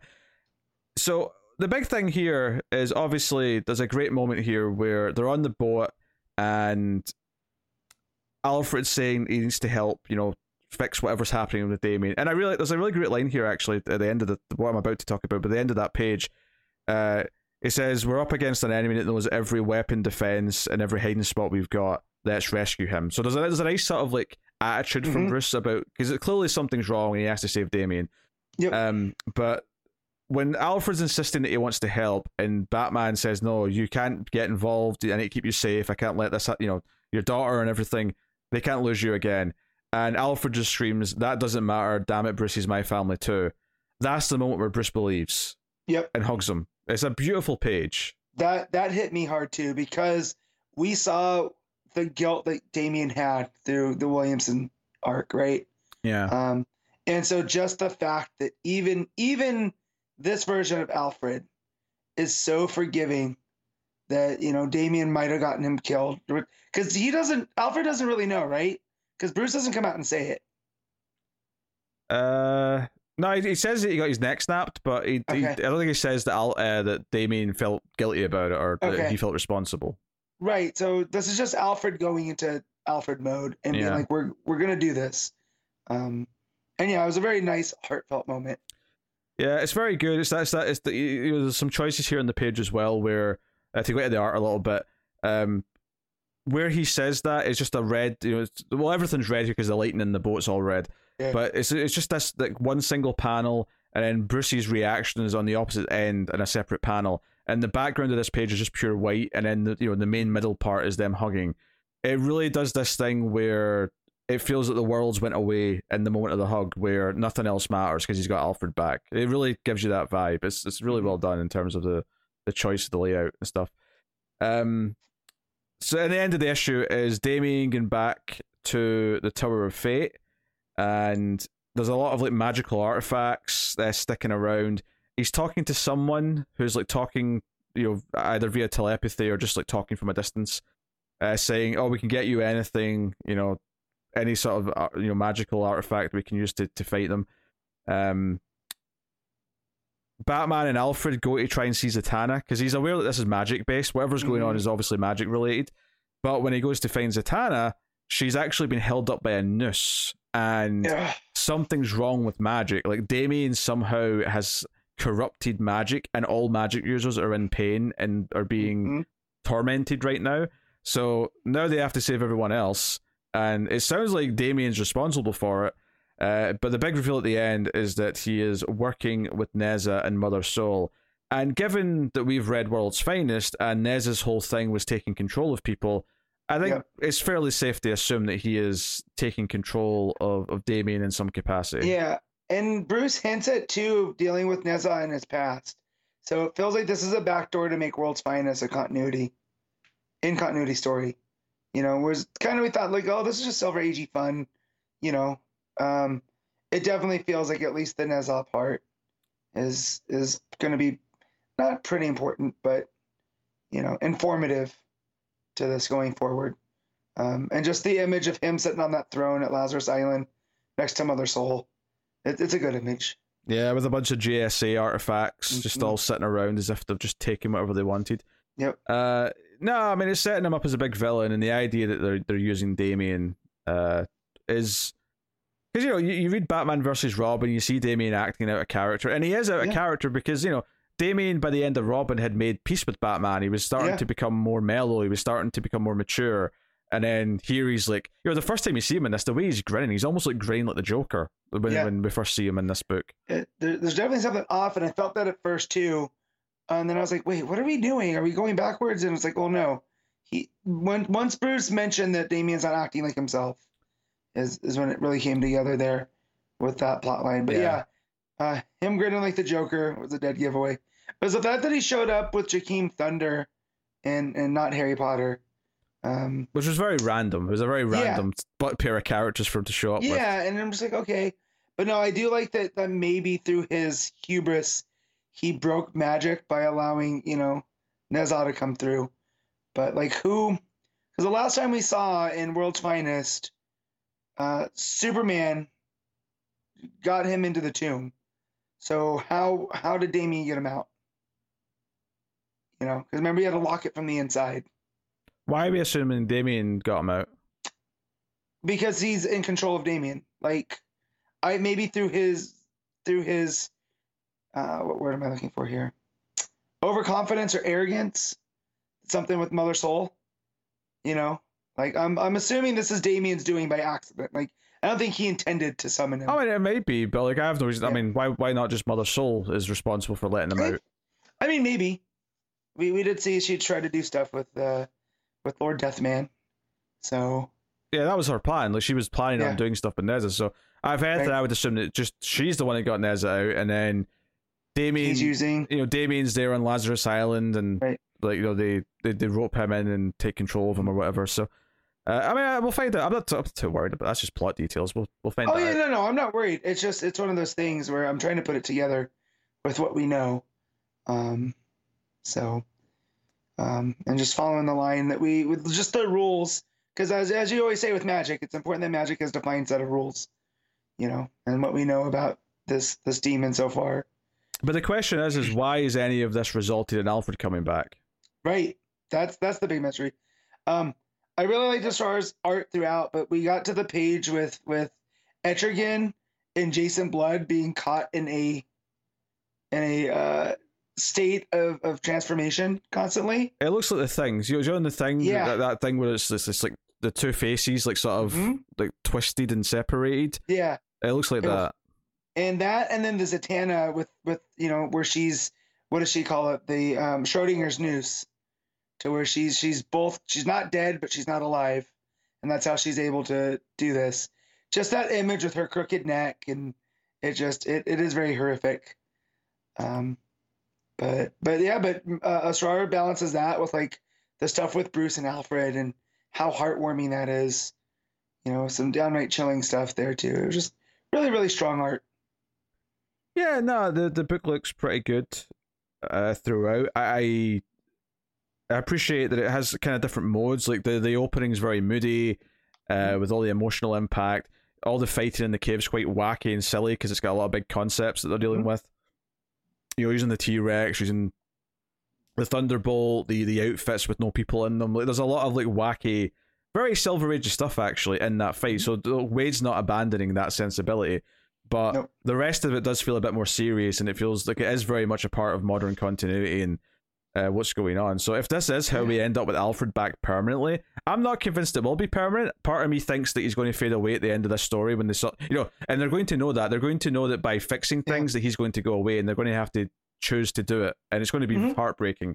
That would be my oh, yeah. guess right now of what's going to happen with Alfred, is that they're going to have to say goodbye, and the, because when they, they, they deal with Nezha or whatever's going on, he's going to just fade away, and that's going to be very sad. Mm-hmm. But uh, that's the hero's choice and all that, which almost makes me want him to never come back, because it would it'll almost ruin this a little bit if he just comes back permanently in like another year or something, you know? Yeah, no, I just every time I know there's a there's a, a crisis, there's that hard reset. Of course, yeah. Or something. So that that's where I thought we'd be getting Alfred back, because it, it's been a couple of years at this point. You know, like they've had some restraint. Um, because I almost I almost like uh like ready to see Alfred in uh Robin. You know, just with the whole Lazarus stuff and like, you know, uh, Williamson trying to. Where, do when he, when was, was it? Was it twenty twenty? That Alfred died? Yeah. Oh no, we we're going back to to the, the Bane stuff in uh, in Batman. So when when did when did King stop writing? It was like twenty nineteen. I don't remember, honestly. Yeah. Let's look. Um. But yeah, no, twenty twenty is too too recent. Okay, yeah, maybe that's longer than that. I don't know. Uh, the time, time and uh, that we on this show for the past uh, yeah. seven years all sort of blends, th- no, six years all sort of blends together. yeah, no, it, it does for sure. Uh, um, yeah, my my sense of time is all kind of warped. Uh, no, there's no okay. No, I get that. I read I read that issue of. So I can't find it right off the top. This is great radio, this. Yes, this is fantastic. So um, I need the issue number. Maybe if I just click on the... Of course not. No, but that was... So if, if we... Everything started in twenty sixteen, right? So the Bane stuff was about two years in, and Batman was shipping bi-weekly, right? Or is it still monthly? No, it was twice a month. It was, right. So... Yeah, about so I would I would guess it was probably twenty eighteen by the time Alfred was dead. So. That sounds possible. twenty-six issues a month, because it was some something like in the seventies or something like that. So mm-hmm. yeah, okay, yeah, it may have been twenty eighteen. Yeah, I, I guess it has lasted a bit longer than I, I've given it credit for. Um, but uh, yeah, uh, you know, I I, I think uh, this book is. Kind of an interesting concoction in that it actually feels super important for, like, you know, modern Batman continuity in a way that I wasn't expecting. Um, and maybe by the end of the, the mini, like, everything mm-hmm. will be put back in the box and it won't actually affect anything. But right now it feels like it could affect things quite a bit. Uh, mm-hmm. at, at, at the very least, even if Alfred goes away again, it feels like we're dealing with some of the fallout of Damien's story from, from his Robin series. And that when he does get, you know, fixed or put back to normal, he's probably going to have some, you know, beats to play out as a result of, like, being taken control of like this. Um, at the very least, I expect we'll get a, a genuine Damien and Alfred, like, reunion scene uh, but before the end. So I was off by a year. It was twenty nineteen. Okay. So you were, you were, I guess uh, I'll say you were closer, because it was August twenty-first, twenty nineteen. So, you know, it's been three years. Um, since so, which is forever in comics. Yeah, it's not terrible, I suppose. Yeah. Um, but yeah, so this uh, this book was is surprising to me for what it is. Uh, it's surprising to me that it is is it feels like, you know, this this could just be an arc in Batman. Obviously, it's very different from Zdarsky. All I mean is, is yeah. that this could literally just be the main Batman book right now.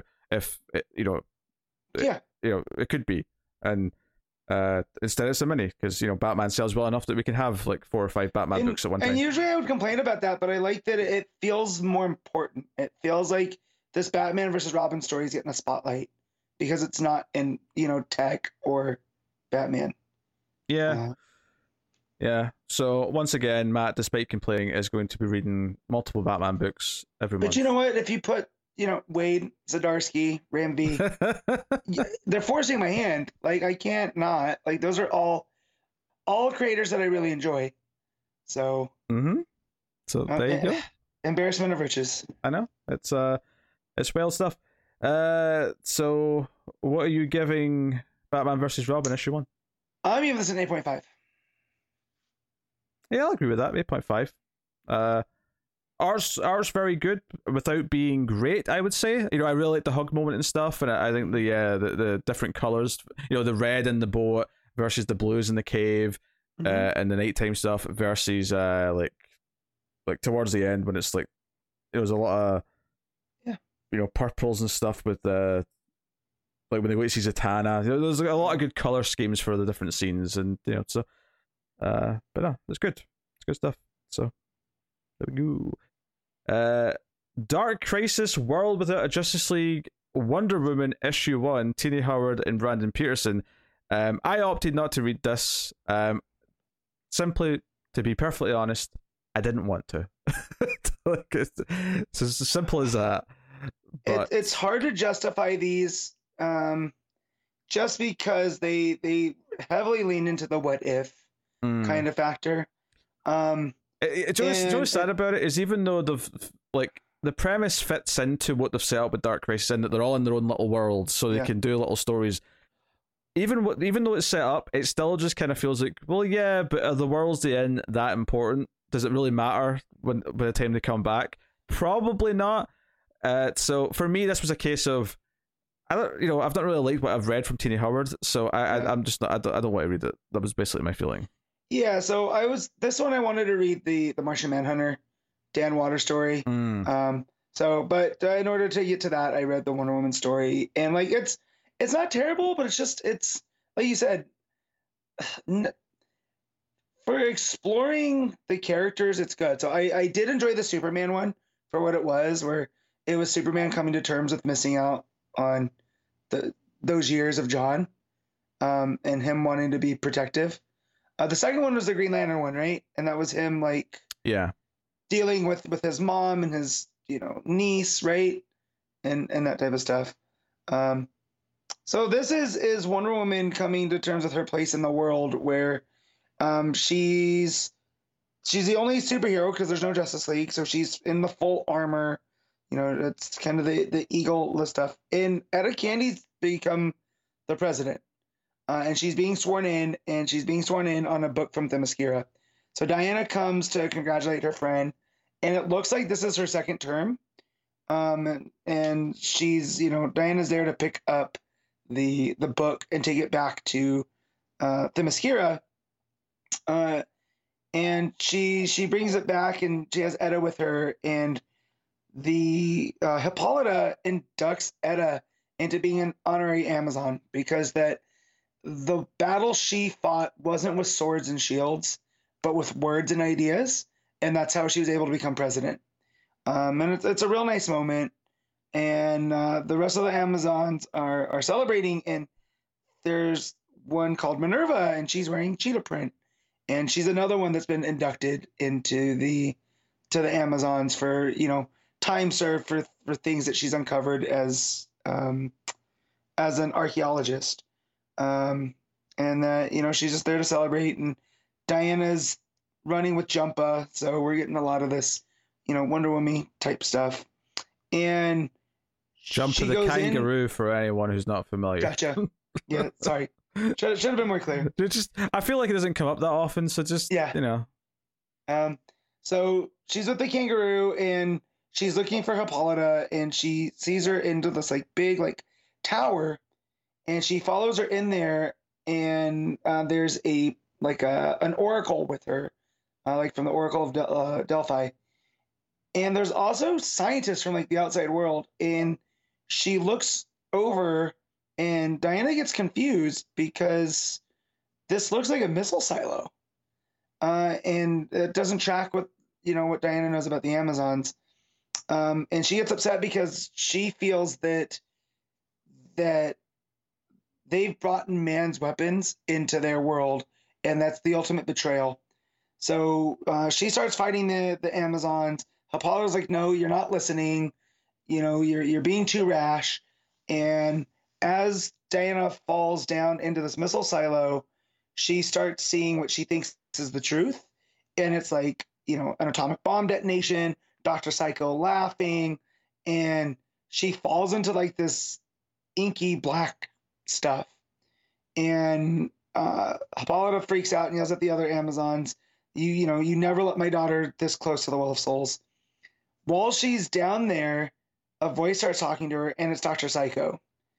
And uh, Diana's confused, and she she wraps the lasso around his hand, and you know as he tells the truth that the the man's world found the Amazons, and um, they try to take them over, but they the Amazons fought back, and that's why the status quo of the world exists to where Etta can become the president.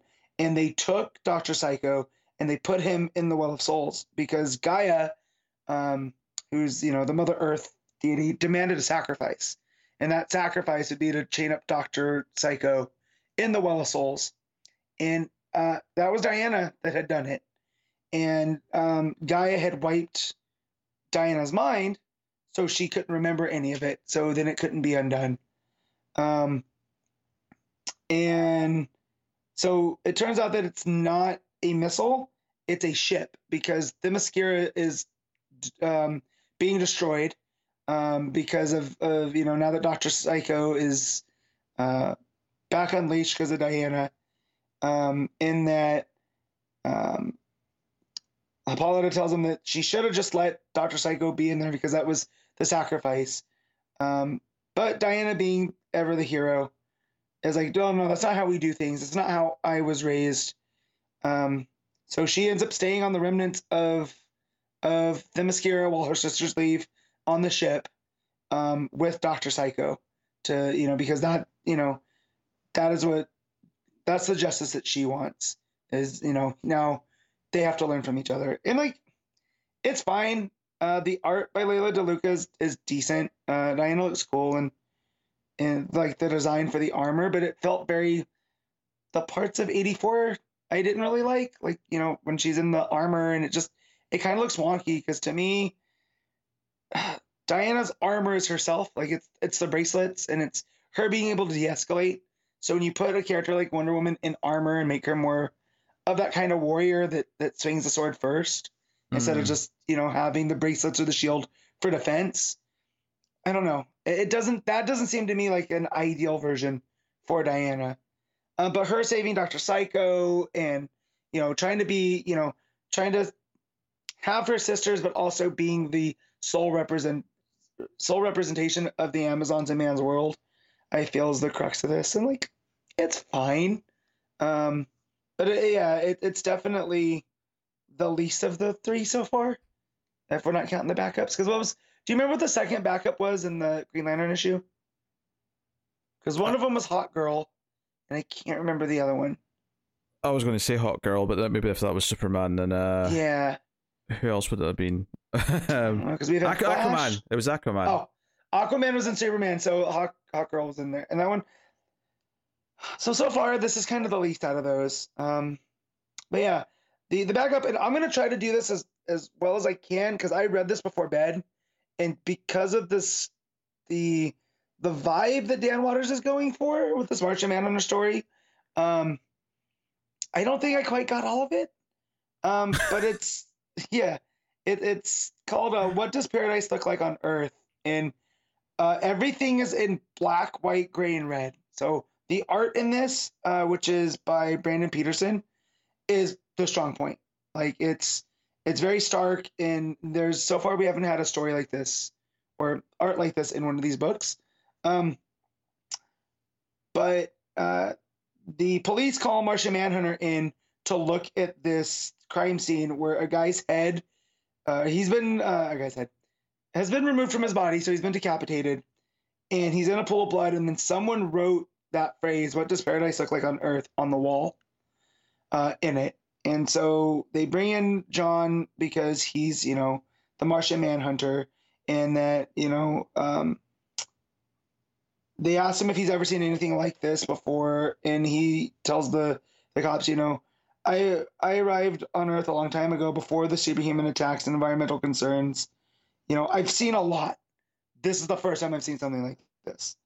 Um, because nothing nothing will ever be, you know, nothing will ever shock me at what you humans do to each other. And then when it cuts to them, all the people have Cthulhu faces. And I'm just like, what is going on?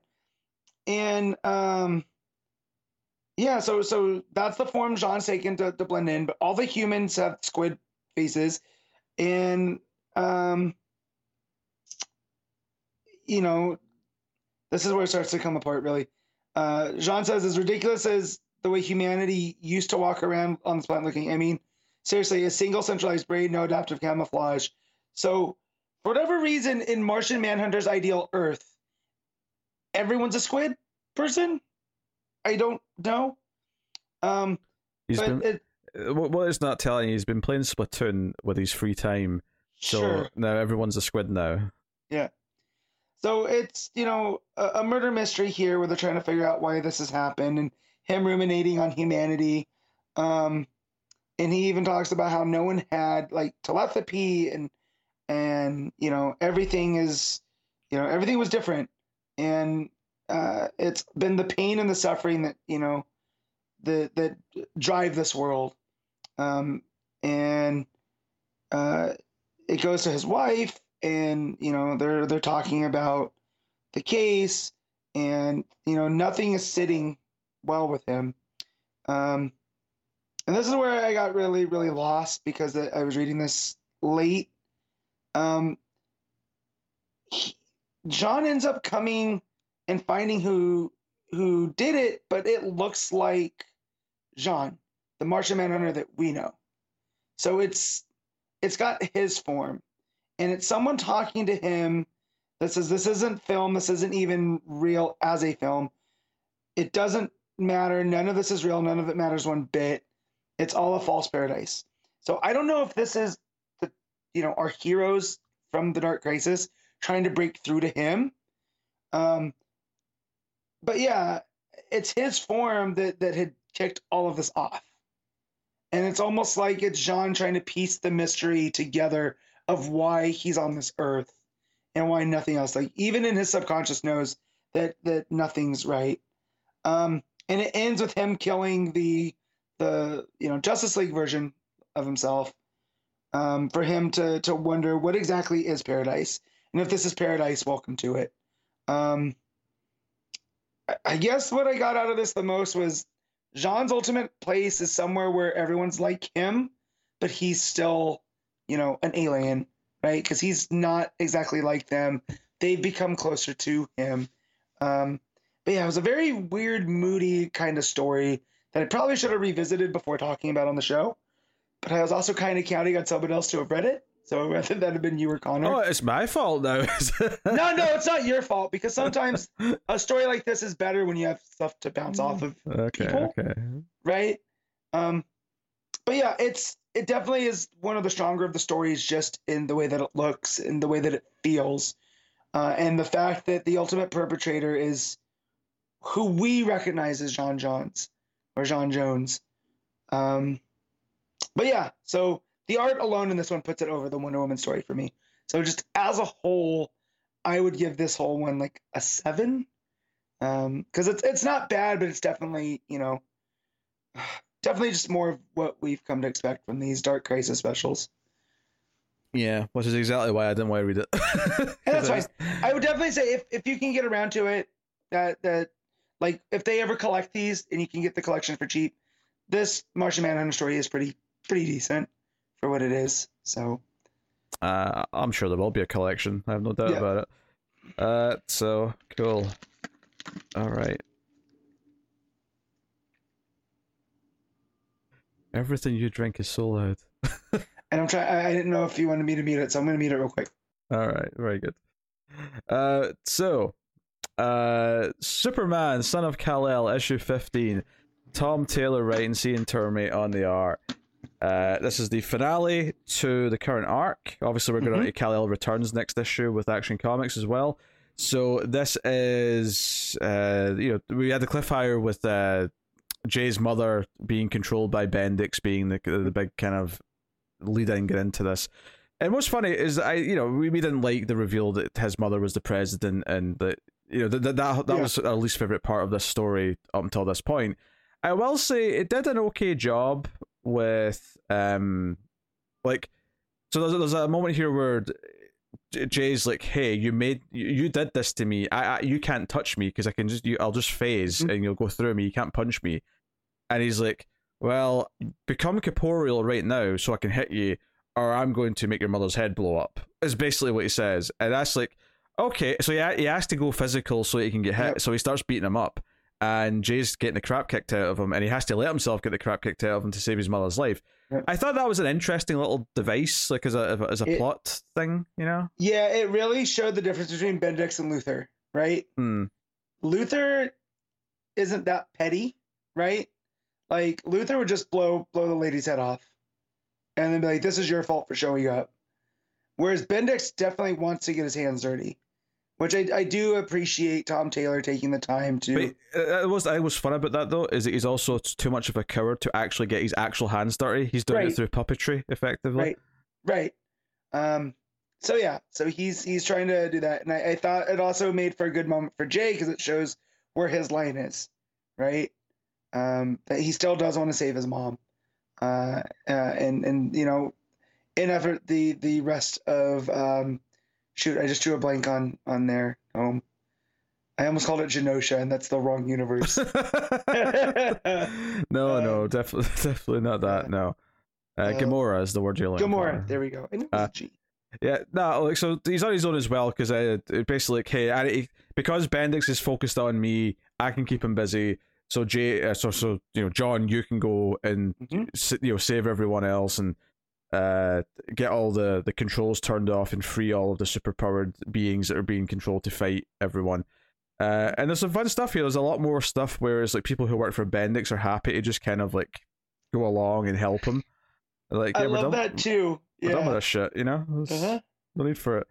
Uh, so we get this little great little montage where like it's the, the revolutionaries are fighting these various people, and they all just sort of stop and kind of go, where am I? What am I doing? Mm-hmm. Uh, and it ends with uh, Dreamer hugging one of them, which is actually kind of a sweet little uh, moment. Yeah.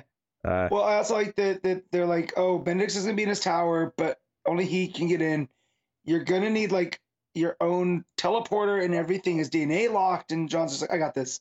So he goes to get Wink. Mm-hmm. Uh, and then they, they go in and he severs all of the ties, and that's when the people stop and look. And I thought it was all handled really, really well. Um, yeah, no, it, it was a good finale where everything kind of was sort of bouncing around, and it all felt mm-hmm. like it was climaxing together. Uh, you have immediately Luthor calls Bendix and says, "Okay, you're done. No, this this whole thing's uh, in the toilet. You, you've ruined uh... everything." Uh, and it really it does a good job of saying, no, Luthor's much better at this than Bendix is. Bendix is, is overreaching too much. Yeah. Uh, so that's all really nice stuff. Uh, and you also get the nice little payoff as well, especially in a week where Damien's being controlled and being evil in another book. It was really yeah. nice to have good Damien in this book, where he's the one who sneaks into where Bendix is and severs the connection yeah. so that he's no longer controlling uh, Thingy's mother. Uh, yeah. And we get this great panel of Damien in silhouette, uh, who's like, "You've been messing with my friend," and he comes over and smacks him for messing with John. It's, it's very it, sweet, uh, honestly. It, right, and that's the Batman meme, right? Of of the smack to Robin. It really is, yeah. Yeah, and that that just. I'll be honest, I never even noticed that, but yeah. now you've pointed it out, it is what, that panel. Yes, it's yeah, it's that, but it was the red background that made me. Uh, it's click. the Pariah Warrior. This is what we're talking about. Yeah. It's the My Parents Are Dead Batman yeah. slapping Robin panel. Uh, it's right. part, it's kind of like homaging that. Uh, mm-hmm. Homaging, homaging, homage, homaging. Yes. However you say it. Uh, it's a fun word. So yeah, but no, it's, it's nice seeing uh, Damien stick up for John in this weird way mm-hmm. where, uh, you know, John's not even around to see it. This is just something Damien's doing on his own because he's pissed about mm-hmm. it. Uh, but yeah, so it, this all leads to uh, another big climactic moment because in his, you know, panic, Bendix rushes and teleports to their, their space station mm-hmm. and tries to laser beam Gamorra and destroy it with his Death Star style technology. Yeah, yeah.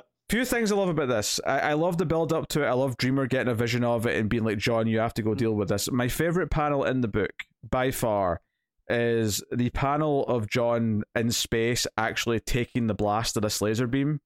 Um, I love how small he is in the frame and we just see space behind him. It just feels very epic and also very kind of... Uh,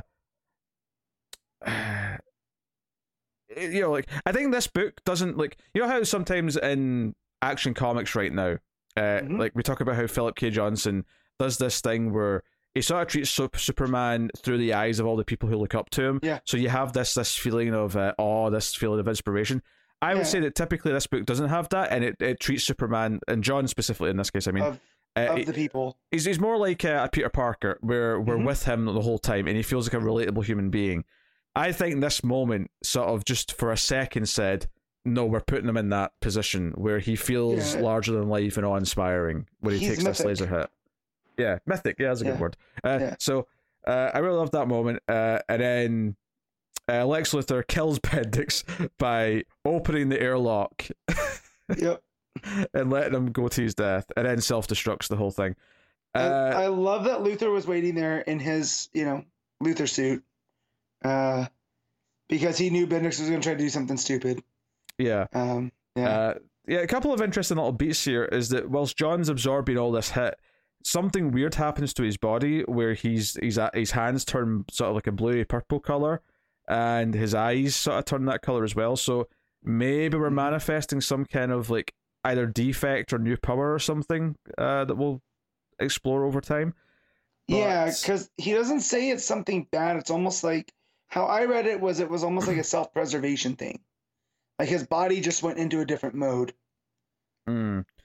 Uh, but it's something we're definitely going to explore in the future. Uh, yeah. Lex self-destructs the space station. Interesting um, little beat for him is that he's like, oh, a super teen, you're willing to sacrifice yourself to save others. I'll take inv- I'll take advantage of that in the future. And I'm like, you say that, Lex, like that's not what you always do with Superman. yeah. It's just it's well, maybe, different. Maybe he thought John was different, right? Maybe he w- he wasn't Uh, as much like his dad as he thought. Um, but yeah, no, Lex. But he is, though. That's the point. No, I know. But Lex, you know how Lex is. You know, Lex Lex thinks he's always right, even when he's wrong. Mm. Uh, so yeah. Yeah, so then everyone's sort of calming down after in the aftermath. Um, and it ends with uh, John kissing Jay in public in front of people filming, so... Yeah. Their relationship as well as both of their identities. I mean, yeah. obviously John was already public with his identity, but now yeah. both of them are going to be. Uh, so you know, it's and and the truth is out of the shadows. I like that too. You know, is that mm-hmm. Jay? It seems like Jay can run the truth now without having to wear a mask. Um, you know, uh, which is which is pretty cool. Yeah. So yeah, maybe there'll be some ramifications of this, and people, you know, uh, mm-hmm. like knowing who he is and. Uh, you know, I, I think given what this, this this arc has been about, and like you know whether or not like can we trust you know Batman putting that seed of doubt in, in John's mind and stuff like that. Mm-hmm. The, the, the idea of being willing to sort of share this relationship with the public does feel like the kind of a fitting ending to it. So, um, I actually thought this final issue after maybe a couple of weaker issues in the the, the run, I think this final issue was actually a pretty solid conclusion to this arc. Yeah. Uh, but I am excited to maybe move on from Gamorra and away mm. from uh, like Jay's mother and stuff like that. And yeah, yeah and, and we definitely are, at least for one arc, because we're doing Return mm-hmm. of Kal-El. Yeah, so. And from Solicit, there's a new villain that, that's being introduced, like a brand new.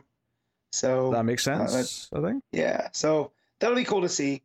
But no, um, yeah, it it didn't feel rushed. Like I was worried this ending was gonna feel rushed, but the way that it bounced around from the characters, um, I, it was really well handled. I think I think what was smart in the writing to me is that everything that happens in every scene directly sort of affected what happened to yeah. others in the next scene. So there was a very natural flow to it where, oh, so oh, the puppetry like system for controlling the metahumans is, is like taken away. Very next scene, that affects all the fighting going on outside. Right. Uh, you know, and then so on and so on. Like there was always kind of like a knock-on effect to the next scene. So it was, it never felt like it was just jumping for jumping sake. And right. that that is really impressive actually. And I think it made this feel like a really well constructed issue. Yeah. I've I've heard when people write T V, instead of saying and this happens, you do this happens, therefore this happens. And that felt very much like this issue. That basically yeah. goes for all writing, to be honest, in some capacity. Yeah, yeah, yeah, but like when you're writing weekly T V, it's it's really easy to fall into like the uh, the the lazy type of writing, you know. Um, but yeah, so I felt that especially in this one because, like you were saying, they would talk about like like you said, he needs a teleporter, so he goes to get Wink, and then because he has Wink, he can get into there and free the people and stop the fighting and all of that. It was, it was like you said, it was really well balanced throughout. Yeah. So, uh, and the art's solid enough. Your seeing term is, is has been fine on this book. I, you know, I yeah. don't love the art. It's not like amazing, but it's uh, very solid. Like I say, that one really special standout panel of John taking the mm-hmm. the blast. Um, otherwise, I would say it's a slightly quirkier house style uh, at D C. Yeah, I, I would say I feel this is Tormy's strongest issue. And I don't know if that, that's the inks and the colors. I don't know if they were mm-hmm. different. Does does Tormy always ink their art? I have no idea. Because I just checked the credits page and they're listed as an inker here. So, um, yeah, but I feel the art, the art feels a little bit more hefty in this one than it has uh, before. But I, I like it a lot. I think I, I like the, like his, his Luthor in the suit is super bulky, which I like. Mm. Um, and so his style really blends in for that. Um, but yeah, um, I'm trying to think of some of the other moments that stood out besides, I mean, Damien there in the shadows, you know, after Bendix yeah, is disconnected. Uh, that's that's really well handled because it's it's very much a Batman panel in a Superman book. So, you know, I, I, I like Tormy's art.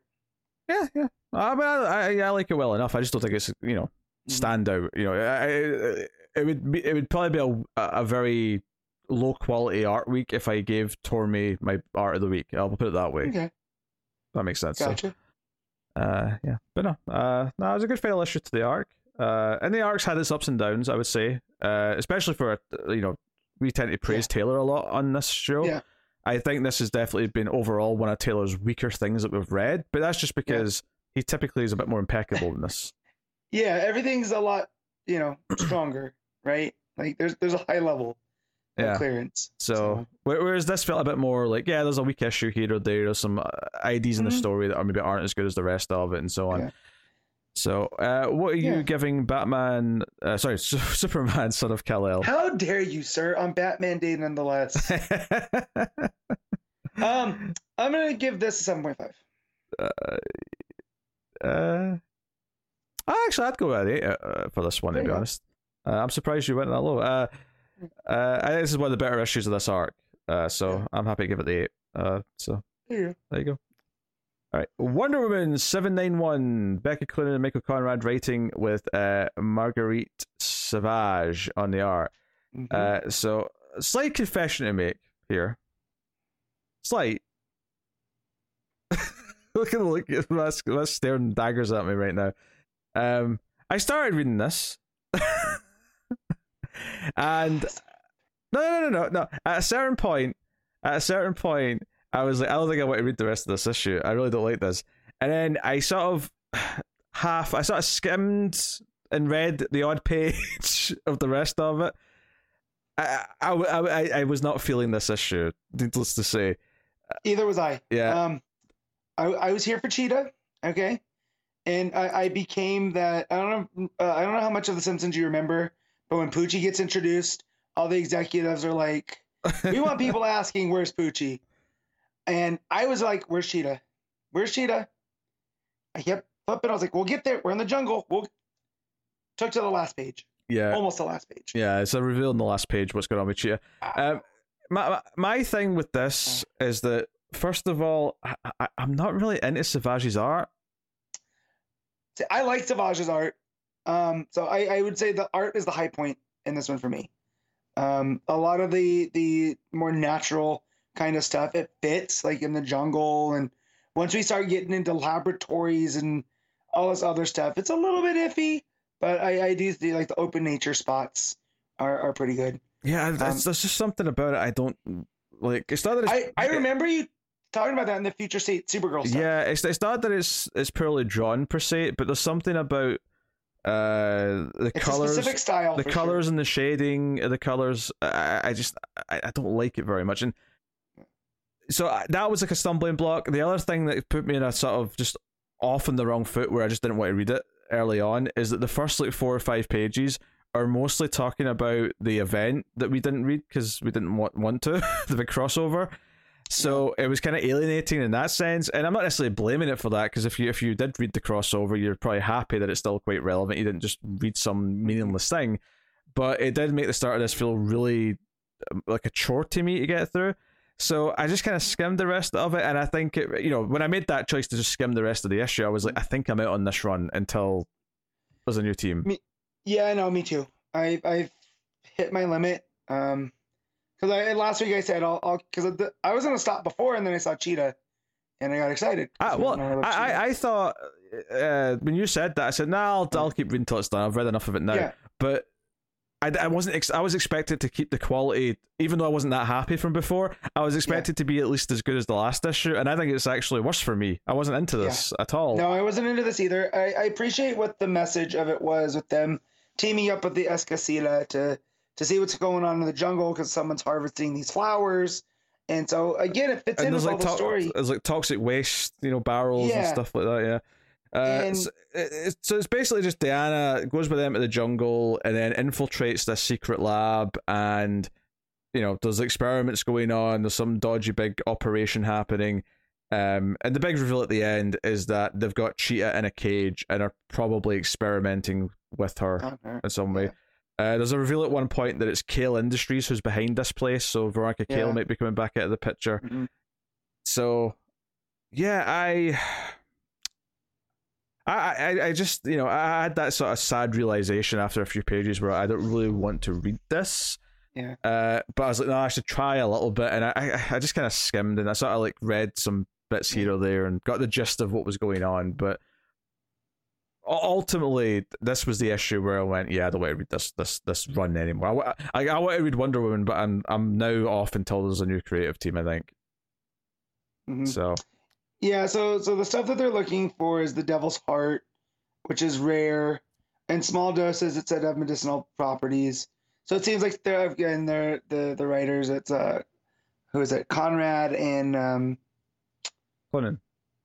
Cloonan, that's right. Are are really trying to lean into the you know, you know industry messing up the the natural world. Um, and there's some there's some good images here, like when Diana's talking to the Escasita. Uh, like profit, like the stuff with the skulls and the plants, like on the lilies and whatnot. Um, it looks, you know, really cool. Um, I just wish again the story added up to it, and you got, you know, Diana dressed in like Indiana Jones-esque clothes, and I get excited, and then she gets out of the jungle and immediately into one of these labs where there's just like, you know, effectively red shirt guys, you know, just kind of standing around. And the art, I mean, Savage's art really doesn't do much with people just kind of standing. Um, mm.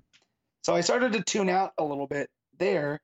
Um, but but yeah. Uh, also, I, I don't like the idea of Checkmate being just essentially at a, at a desk. Like, I don't know. Checkmate's one of those properties that I like. It's, you know, kind of the bigger the better.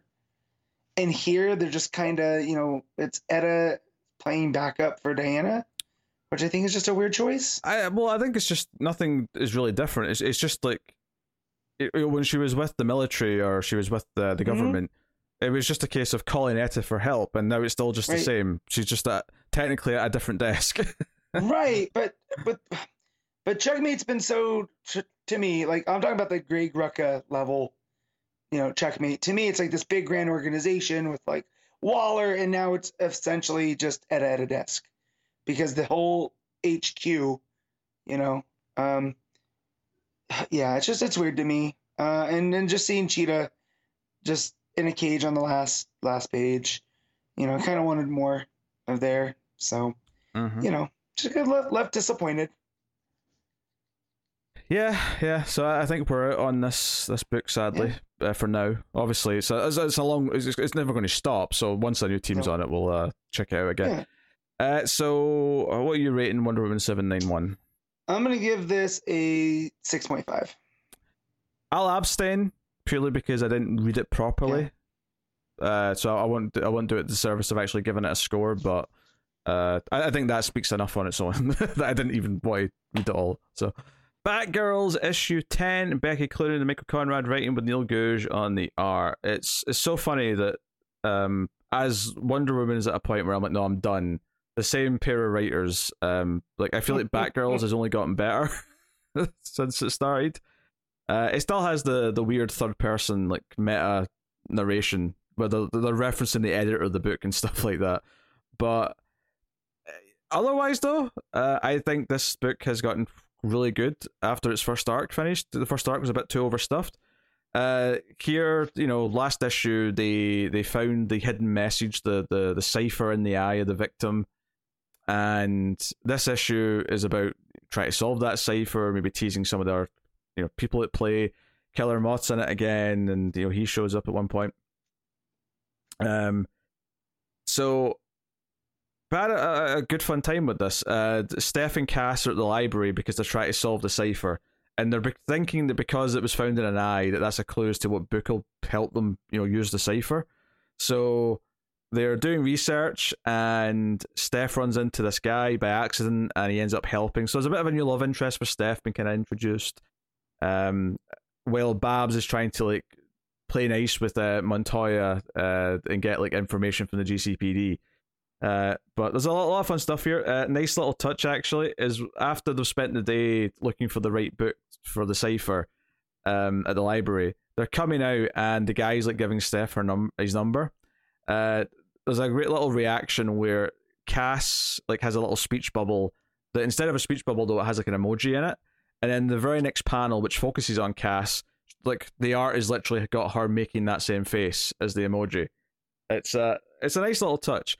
Um, because I think the art in this is, is generally pretty good. It's probably better than Guji's last issue.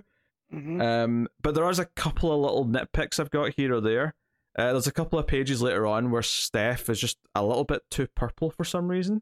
Like she just, which is weird because this issue it keeps bringing up that they're in a heat wave and that everyone's miserable and it's really humid. So it's not like they're trying to show that she's cold. like like they're, they're very distinctly mm-hmm. they're not cold. Uh, and it's just Steph that's a little bit too purple for some reason. Um, and there's nothing in the scene that would make her more purple than anyone else. Uh, there's also one weird panel where uh, like there's less detail because like they're smaller in the frame. And for some reason, like some of Cassie's hair's not been drawn in, which is weird because it's just like solid black, so why wouldn't you just draw it in? But it makes her look like she's got like a you know like a classic samurai haircut where like, it's shaved around the bottom, but there's hair on yeah. the top. It kind of looks like, it looks that it looks like that for one panel, but that's not what her, what her hair actually looks like. Obviously, it's mm. just one panel. It looks like that. So there's a couple of little quirky, like weird th- things like that. But generally speaking, uh, it's very animated. It's doing its best to sort of keep within the style that the books had up until now. Uh, anyway, after they leave the library, they see uh, Killer Moth uh, in this in the sky. So they get into their costumes and they go after him. Uh, Moth's got his web gun. Uh, a lot of fun art here as they're like trying to cut through the webbing that he's like firing at them with his gun. Uh, and they're dangling from him as he's trying to fly up into the sky. And they end up getting webbed and they get dropped into a fish market, uh, which has probably my favorite panel in the book, which is they're both looking really pissed off because they've got fish in their heads and they, they stink. Um, you know, Steph is like, you know, saying something. I love whenever someone draws Cass in her Batgirl outfit, but they show that she's like pissed off, like through the artwork, even though she's got the mask on. Um, it's always really comical, especially when she's got a fish kind of like dangling like between her bat ears. Uh, really good fun stuff. Uh, I had a good time with uh, all of the antics going on here, and they go they go home and they're like, you know, racing to the shower and all that stuff. Uh, Bab sees Montoya on the rooftop, which Montoya is like, why are we doing this other than for old time's sake? And she's like, I don't trust my tech right now because everything that happened recently, you know, like technology literally had the police thinking that Batgirl killed someone recently. So um, Montoya's like, you know what, like Jim Gordon, like, you know, made a deal with the devil and, you know, the, the department paid for it a lot. And I'm not going to pretend that I don't know you can hack into like our database anytime you want. Uh, but basically doesn't want to help Batgirl unless Batgirl's got something to show her. So Batgirl basically ca- kind of like has this new attitude where she wants to avoid hacking into the police department. She wants to try and build trust with Montoya. So for the rest of the issue, she's like, look, uh, have we got ideas to try and look into this without doing it the illegal way? Because I, I want to try and build some camaraderie with the new commissioner. So there's an interesting little dynamic there, I think, that's forming where it's interesting having Batgirl be the one that's going to see Montoya as the commissioner instead of it being Batman or Dick or anything like that, because it's like, oh, this is interesting because it was her dad who was the previous, you know, commissioner. So there's a nice little role reversal kind of thing going on in a weird way. Um, Babs goes to see Dick uh, at his place and uh, is in a bad mood because she doesn't like how that conversation went, and it's just, it's just kind of reiterating this idea that she she feels bad about uh, this lack of trust that's there. Uh, Funny little joke that's in this scene is he says, I'll go make you some coffee in your favourite mug. And her favourite mug says, run C M D, which is a computer joke. uh, so, very good. Um, but, uh, yeah. Bit raunchy. The scene ends with them saying they're going to bed because Dick's been, he's correcting her grammar and it's turning her on. So, a bit of, bit of raunchiness there. Uh, but... Those two. I know, they're such dorks. It's adorable. Uh, so Steph and Cass are still looking at the cipher. Babs eventually gets home the next day. Uh, Alyssa shows up with one of the new hip trends that I've heard about from T V, the uh, boba tea, which is colourful tea. I don't know what it's mm-hmm. like. I don't. I've never tasted it. But. So boba's like this weird, like they're like these gel pod things. Yeah, but and, it's, it's this trend. It's like it's, yeah. this, it's this thing that's referenced all the time now. Yeah, I don't, I don't. Ugh, it's I don't like it's, it's like, like tapioca. I don't, I don't do it. It's like going for froyo. It's something trendy yeah. people say. Yeah, we're going for yeah. froyo. Yeah, but boba, boba. Piss off, you wankers. Anyway, I'll just just leave me alone with my coffee. Um, yeah, but you drink coffee with ice in it, like a weirdo. Yeah, I, I drink iced coffee. It's delicious. Cold brew, yum. Hmm. Uh, Enjoy your monsters, Pete. Okay. Whatever. I, I, I just uh, you know uh, weird. Um. So, yeah. So she's there. The, she's hanging out with everyone. Um. And, uh, the the book actually I, I didn't mention this at the start, but the book started with whoever the villain is listening to a podcast about the the, the killings that are going on. um. And. It wasn't clear who it was at the start of the book, although by the end it's kind of it seems to be someone specific, which I'll get to in a second.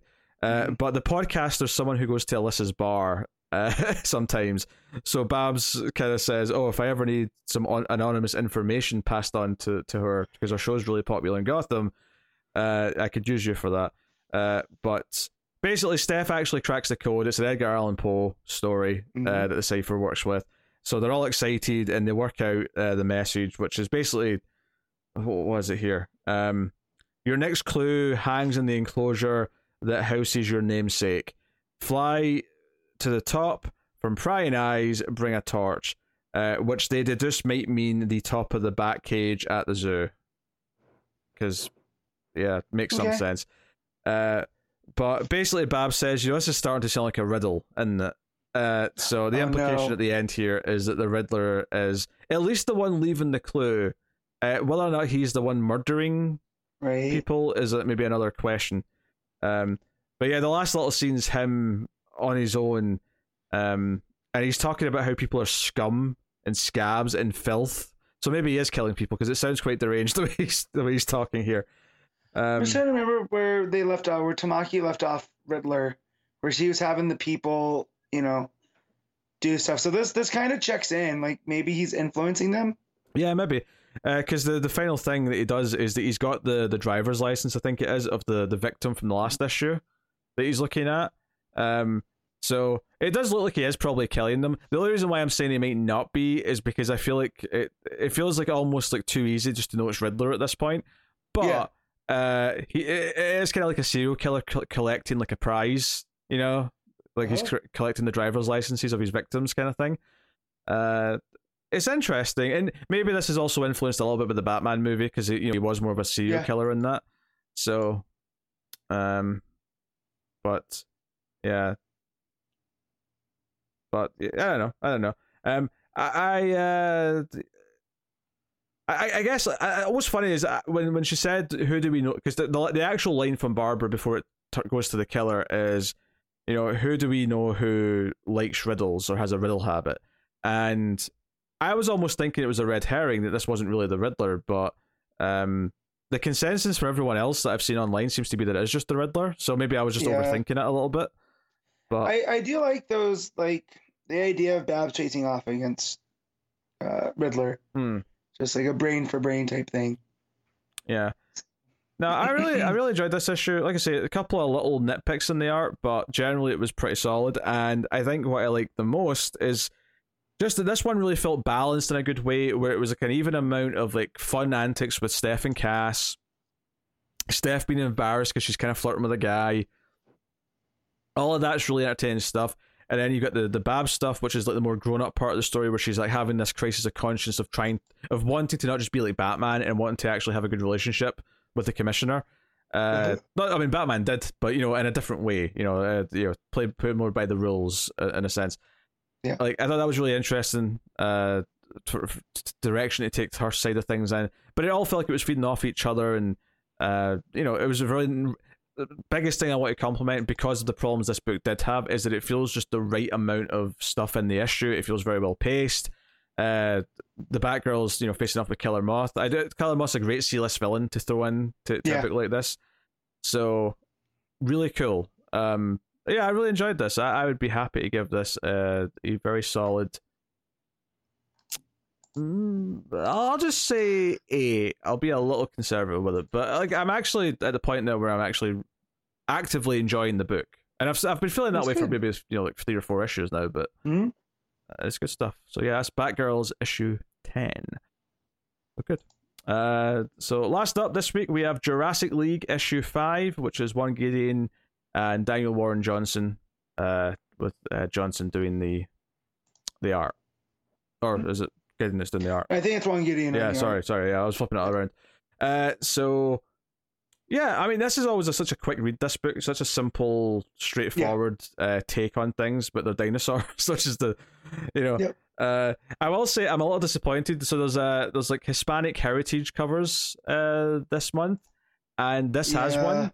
And it's a Jessica Cruz cover, which is cool. But I thought it was weird how there was nothing dinosaur-esque on it. I thought, well, surely, because it's like Jessica Cruz with her foot on top of like Sinestro and some other Green Lantern yeah. villains. Why not make, why not make her foot be on top of like some dinosaur villains or mm-hmm. something, just to tie it to the book that it's a variant cover for? I don't know. Yeah. I, maybe, like, I'm not ever gonna be mad at Jessica Cruz content. Of course However, not. No, this makes zero sense. Yeah, it, it was just like there's something with dinosaurs, yeah. like. Maybe uh, I'm sure there's some dinosaurs that were found uh, in Mexico or whatever that you could use uh-huh. as a sort of tangential link. I don't know. Anyway, yeah. uh, so Darkseid is on his way to Themyscira, and mm-hmm. Wonder Dawn wants to go there, but Superstar's like, no, I have to stay and protect my homeland with all the humans. Uh, so Wonder Dawn flies off on her own, uh, but Batman or Batstar, whatever he's called, is also yeah. on the way. But he gets turned around because he he, he sees the Joker's Zard or Joker's Zard yeah. uh, kicking around. So he abandons the plan. So poor Wonder Dawn's trying to take on flying Darkseid on her own, uh, yeah, and not going very well, might I add. so yeah, uh, yeah. So Travis Travis uh, Scarra gets attacked by Darkseid. He outright eats one of the the Amazons. Uh huh. Like like like an old Harryhausen movie. Yeah. Yeah, it's like, it's like it's like he's just he's just throwing a skittle in his mouth. There's, you know, he's not even mm-hmm. biting her end. He's just like, like and, it's, and, yep. and it goes. Uh, so Wonder Dawn tries to stand her ground. It's kind of a big moment for her, actually. You know, she's kind of like standing there with her her, her bone saw. Bone saw is ready. Sorry. um, and uh, yeah, uh, Jokerzard like kidnaps the Robin, the human. Uh, mm-hmm. It goes running off with him, uh, which pisses off Batsar, as you'd expect. Uh, the big thing of the issue is though is probably that uh, or, or Jonathan Kent, if you will, finally shows Super Sor the ship that he arrived in with uh, the hologram message from yep. Jor-El Saurus, whatever you want to call him. Whatever we're calling him. Yeah. Uh, who basically says, you know, you, you, I don't know if there's going to be hope where you go, but you'll spread it wherever you do go. And this convinces Super Sor that he should go and help. And he has to, you know, he's, you know, there's a great, there's a great panel here actually where he turns around and, I mean, I don't know how, how far Themyscira's meant to be from the mainland, but it looks yeah. very close in this panel because he looks over his shoulder and you can see it in the distance across the water. But I guess you could read this as he's using his supervision to see off into the distance. Yeah. And that's why it looks that so makes close. Sense. Yeah. Uh, so he flies off to help, and uh, Jonathan Kent's like, that a boy, go get him, tiger, kind of thing. Uh, But unlucky for him, the big cliffhanger here is that Jokerzar is leading an army of dinosaurs on the humans. So even though it seemed like there was nothing to protect them from, it turns out they're actually under attack uh, yep. fr- from a lot of evil things at the end. So that's a bit of a shame. Uh, but you do get a big money-making moment because Batman's on, on his own coming to like save the humans, which may actually be kind of a fun play on things where Batman gets to save all the, the human characters and... Yep. Uh, You know, cause... well, because he's he's developed with his Robin, right? The Robin's starting to speak dinosaur a little bit, mm-hmm. so he's like, "Oh, maybe there are, you know, they do, you know, they can help me, or you know, there's like this understanding between them." And I have to assume um, that he... Batman or Batsar saving all the humans is what's going to kind of form mm-hmm. this world's finest relationship, because Superman's yeah. probably going to be quite happy about that and sort of yeah. respect them because yeah. of it. And I, and I like when Super Sor shows up, you know. Um, Makes the, the classic Superman entrance, you know, and mm-hmm. saves Wonder Dawn. Well, before um, before that, though, uh, Wonder Dawn's fighting Darkseid and mm-hmm. uh, puts on the armor, which is, you know, obviously because yeah. it's a Triceratops, it's like this Triceratops yeah. armor. Uh, so it's a fun little thing, um, maybe reminiscent of her gold armor, you know, in terms of mm-hmm. modern, you know, or the actual mainline See, comics. Fighting Darkseid is a, is a reason that, that she should be wearing armor, right? Sure. Yeah. That makes so, sense. Yeah. That checks out. But yeah. So just as uh, Darkseid might be about to win, Superman does land on him with his feet. Mm-hmm. And then, you know, she thanks him for coming. And the big reveal here is, is that along the way, he's collected the rest of the Justice League. Not Batman, obviously, but right. uh, the rest of them that have been introduced in previous issues. So we get five of them together. Uh, so it's interesting, though, that Batman or Batsar is going to be on his own to try and save the humans, which is going to have that kind of underdog, kind of valiant effort thing, where mm-hmm. he has to do it all on his own. So you get him swooping down, uh, and it's a very classic Batman-style panel where he's got his wings out, and uh, he just happens to have dinosaur feet. yeah, well, what I love, too, is the they look up the, the Kents, or the oh, Cave the, Kents. Yeah, the build-up to it, yeah, with the, yeah. The, the play on the classic Superman lines. Look up, it's a bird. No, pterodactyl. It's neither. And then there's, it's a bat. So, I like that. That was fun. Yeah, so, yeah. Because part of me was thinking, oh, is Superman like returned? Like, have they already won mm-hmm. uh, and they're on their way back? It doesn't make much sense. But then it's like, oh, it's no, it's Batman who's like coming yep. to save them.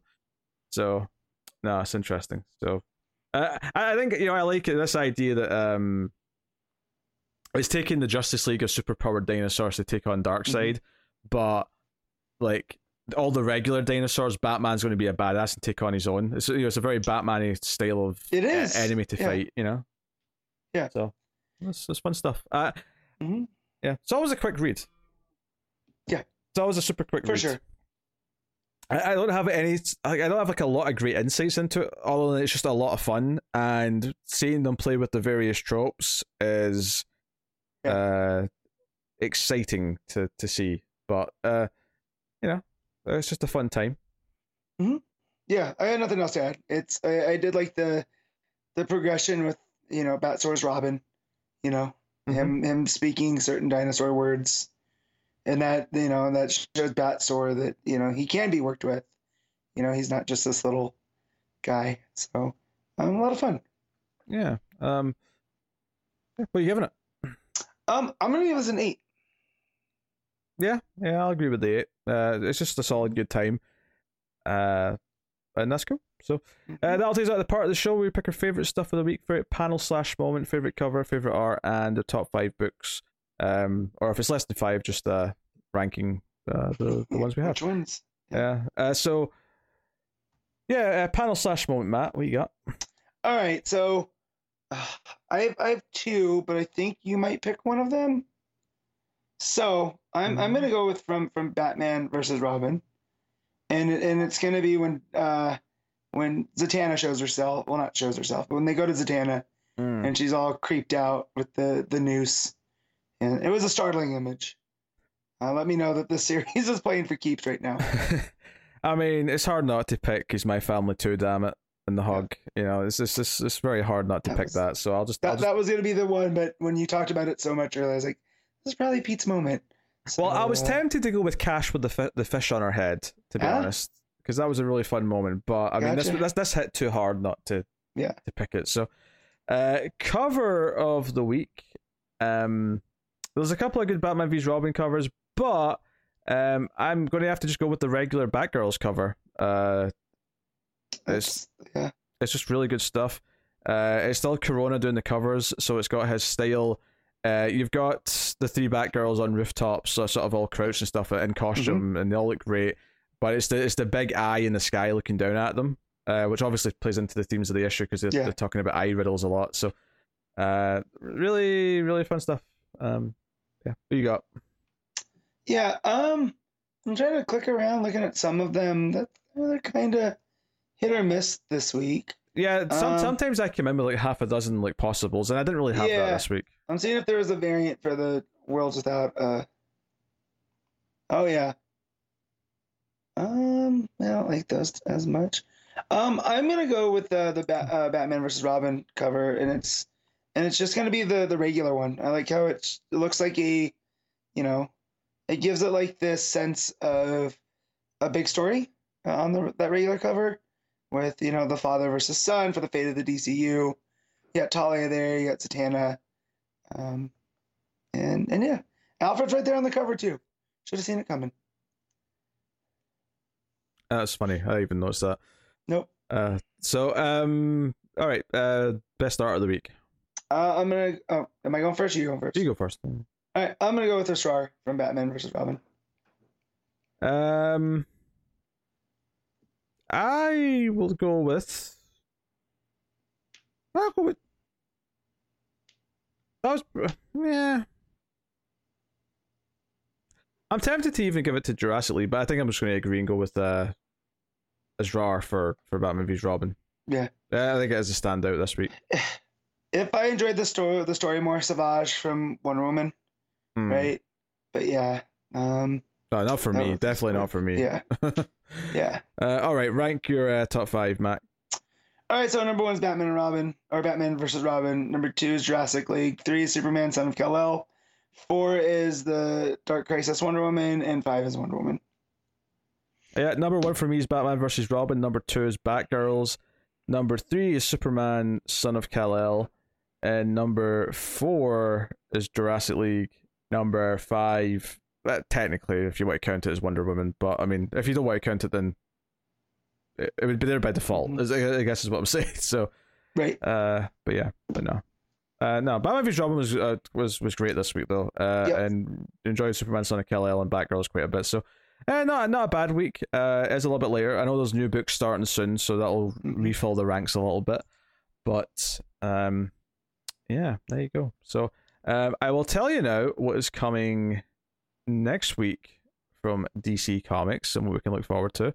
Uh, so we have Nightwing ninety-six, we have The Flash seven eighty-six, mm-hmm. Batman Superman World's Finest issue seven, Batman the Night issue nine, Catwoman forty-seven, Dark Crisis Young Justice issue four, Batman One Bad Day Two-Face issue one, Deceased War of the Undead Gods issue two, D C versus Vampires All Out War issue three, Black Adam issue four, Harley Quinn thirtieth Anniversary Special issue one, Titans United Blood, Blood Pact sorry issue one, Uh, Fables one fifty-five and Looney Tunes two sixty. So it is a bit of a a, a healthier week next week. Yeah. Um, uh, that that Two-Face book, I'm not going to hesitate on starting.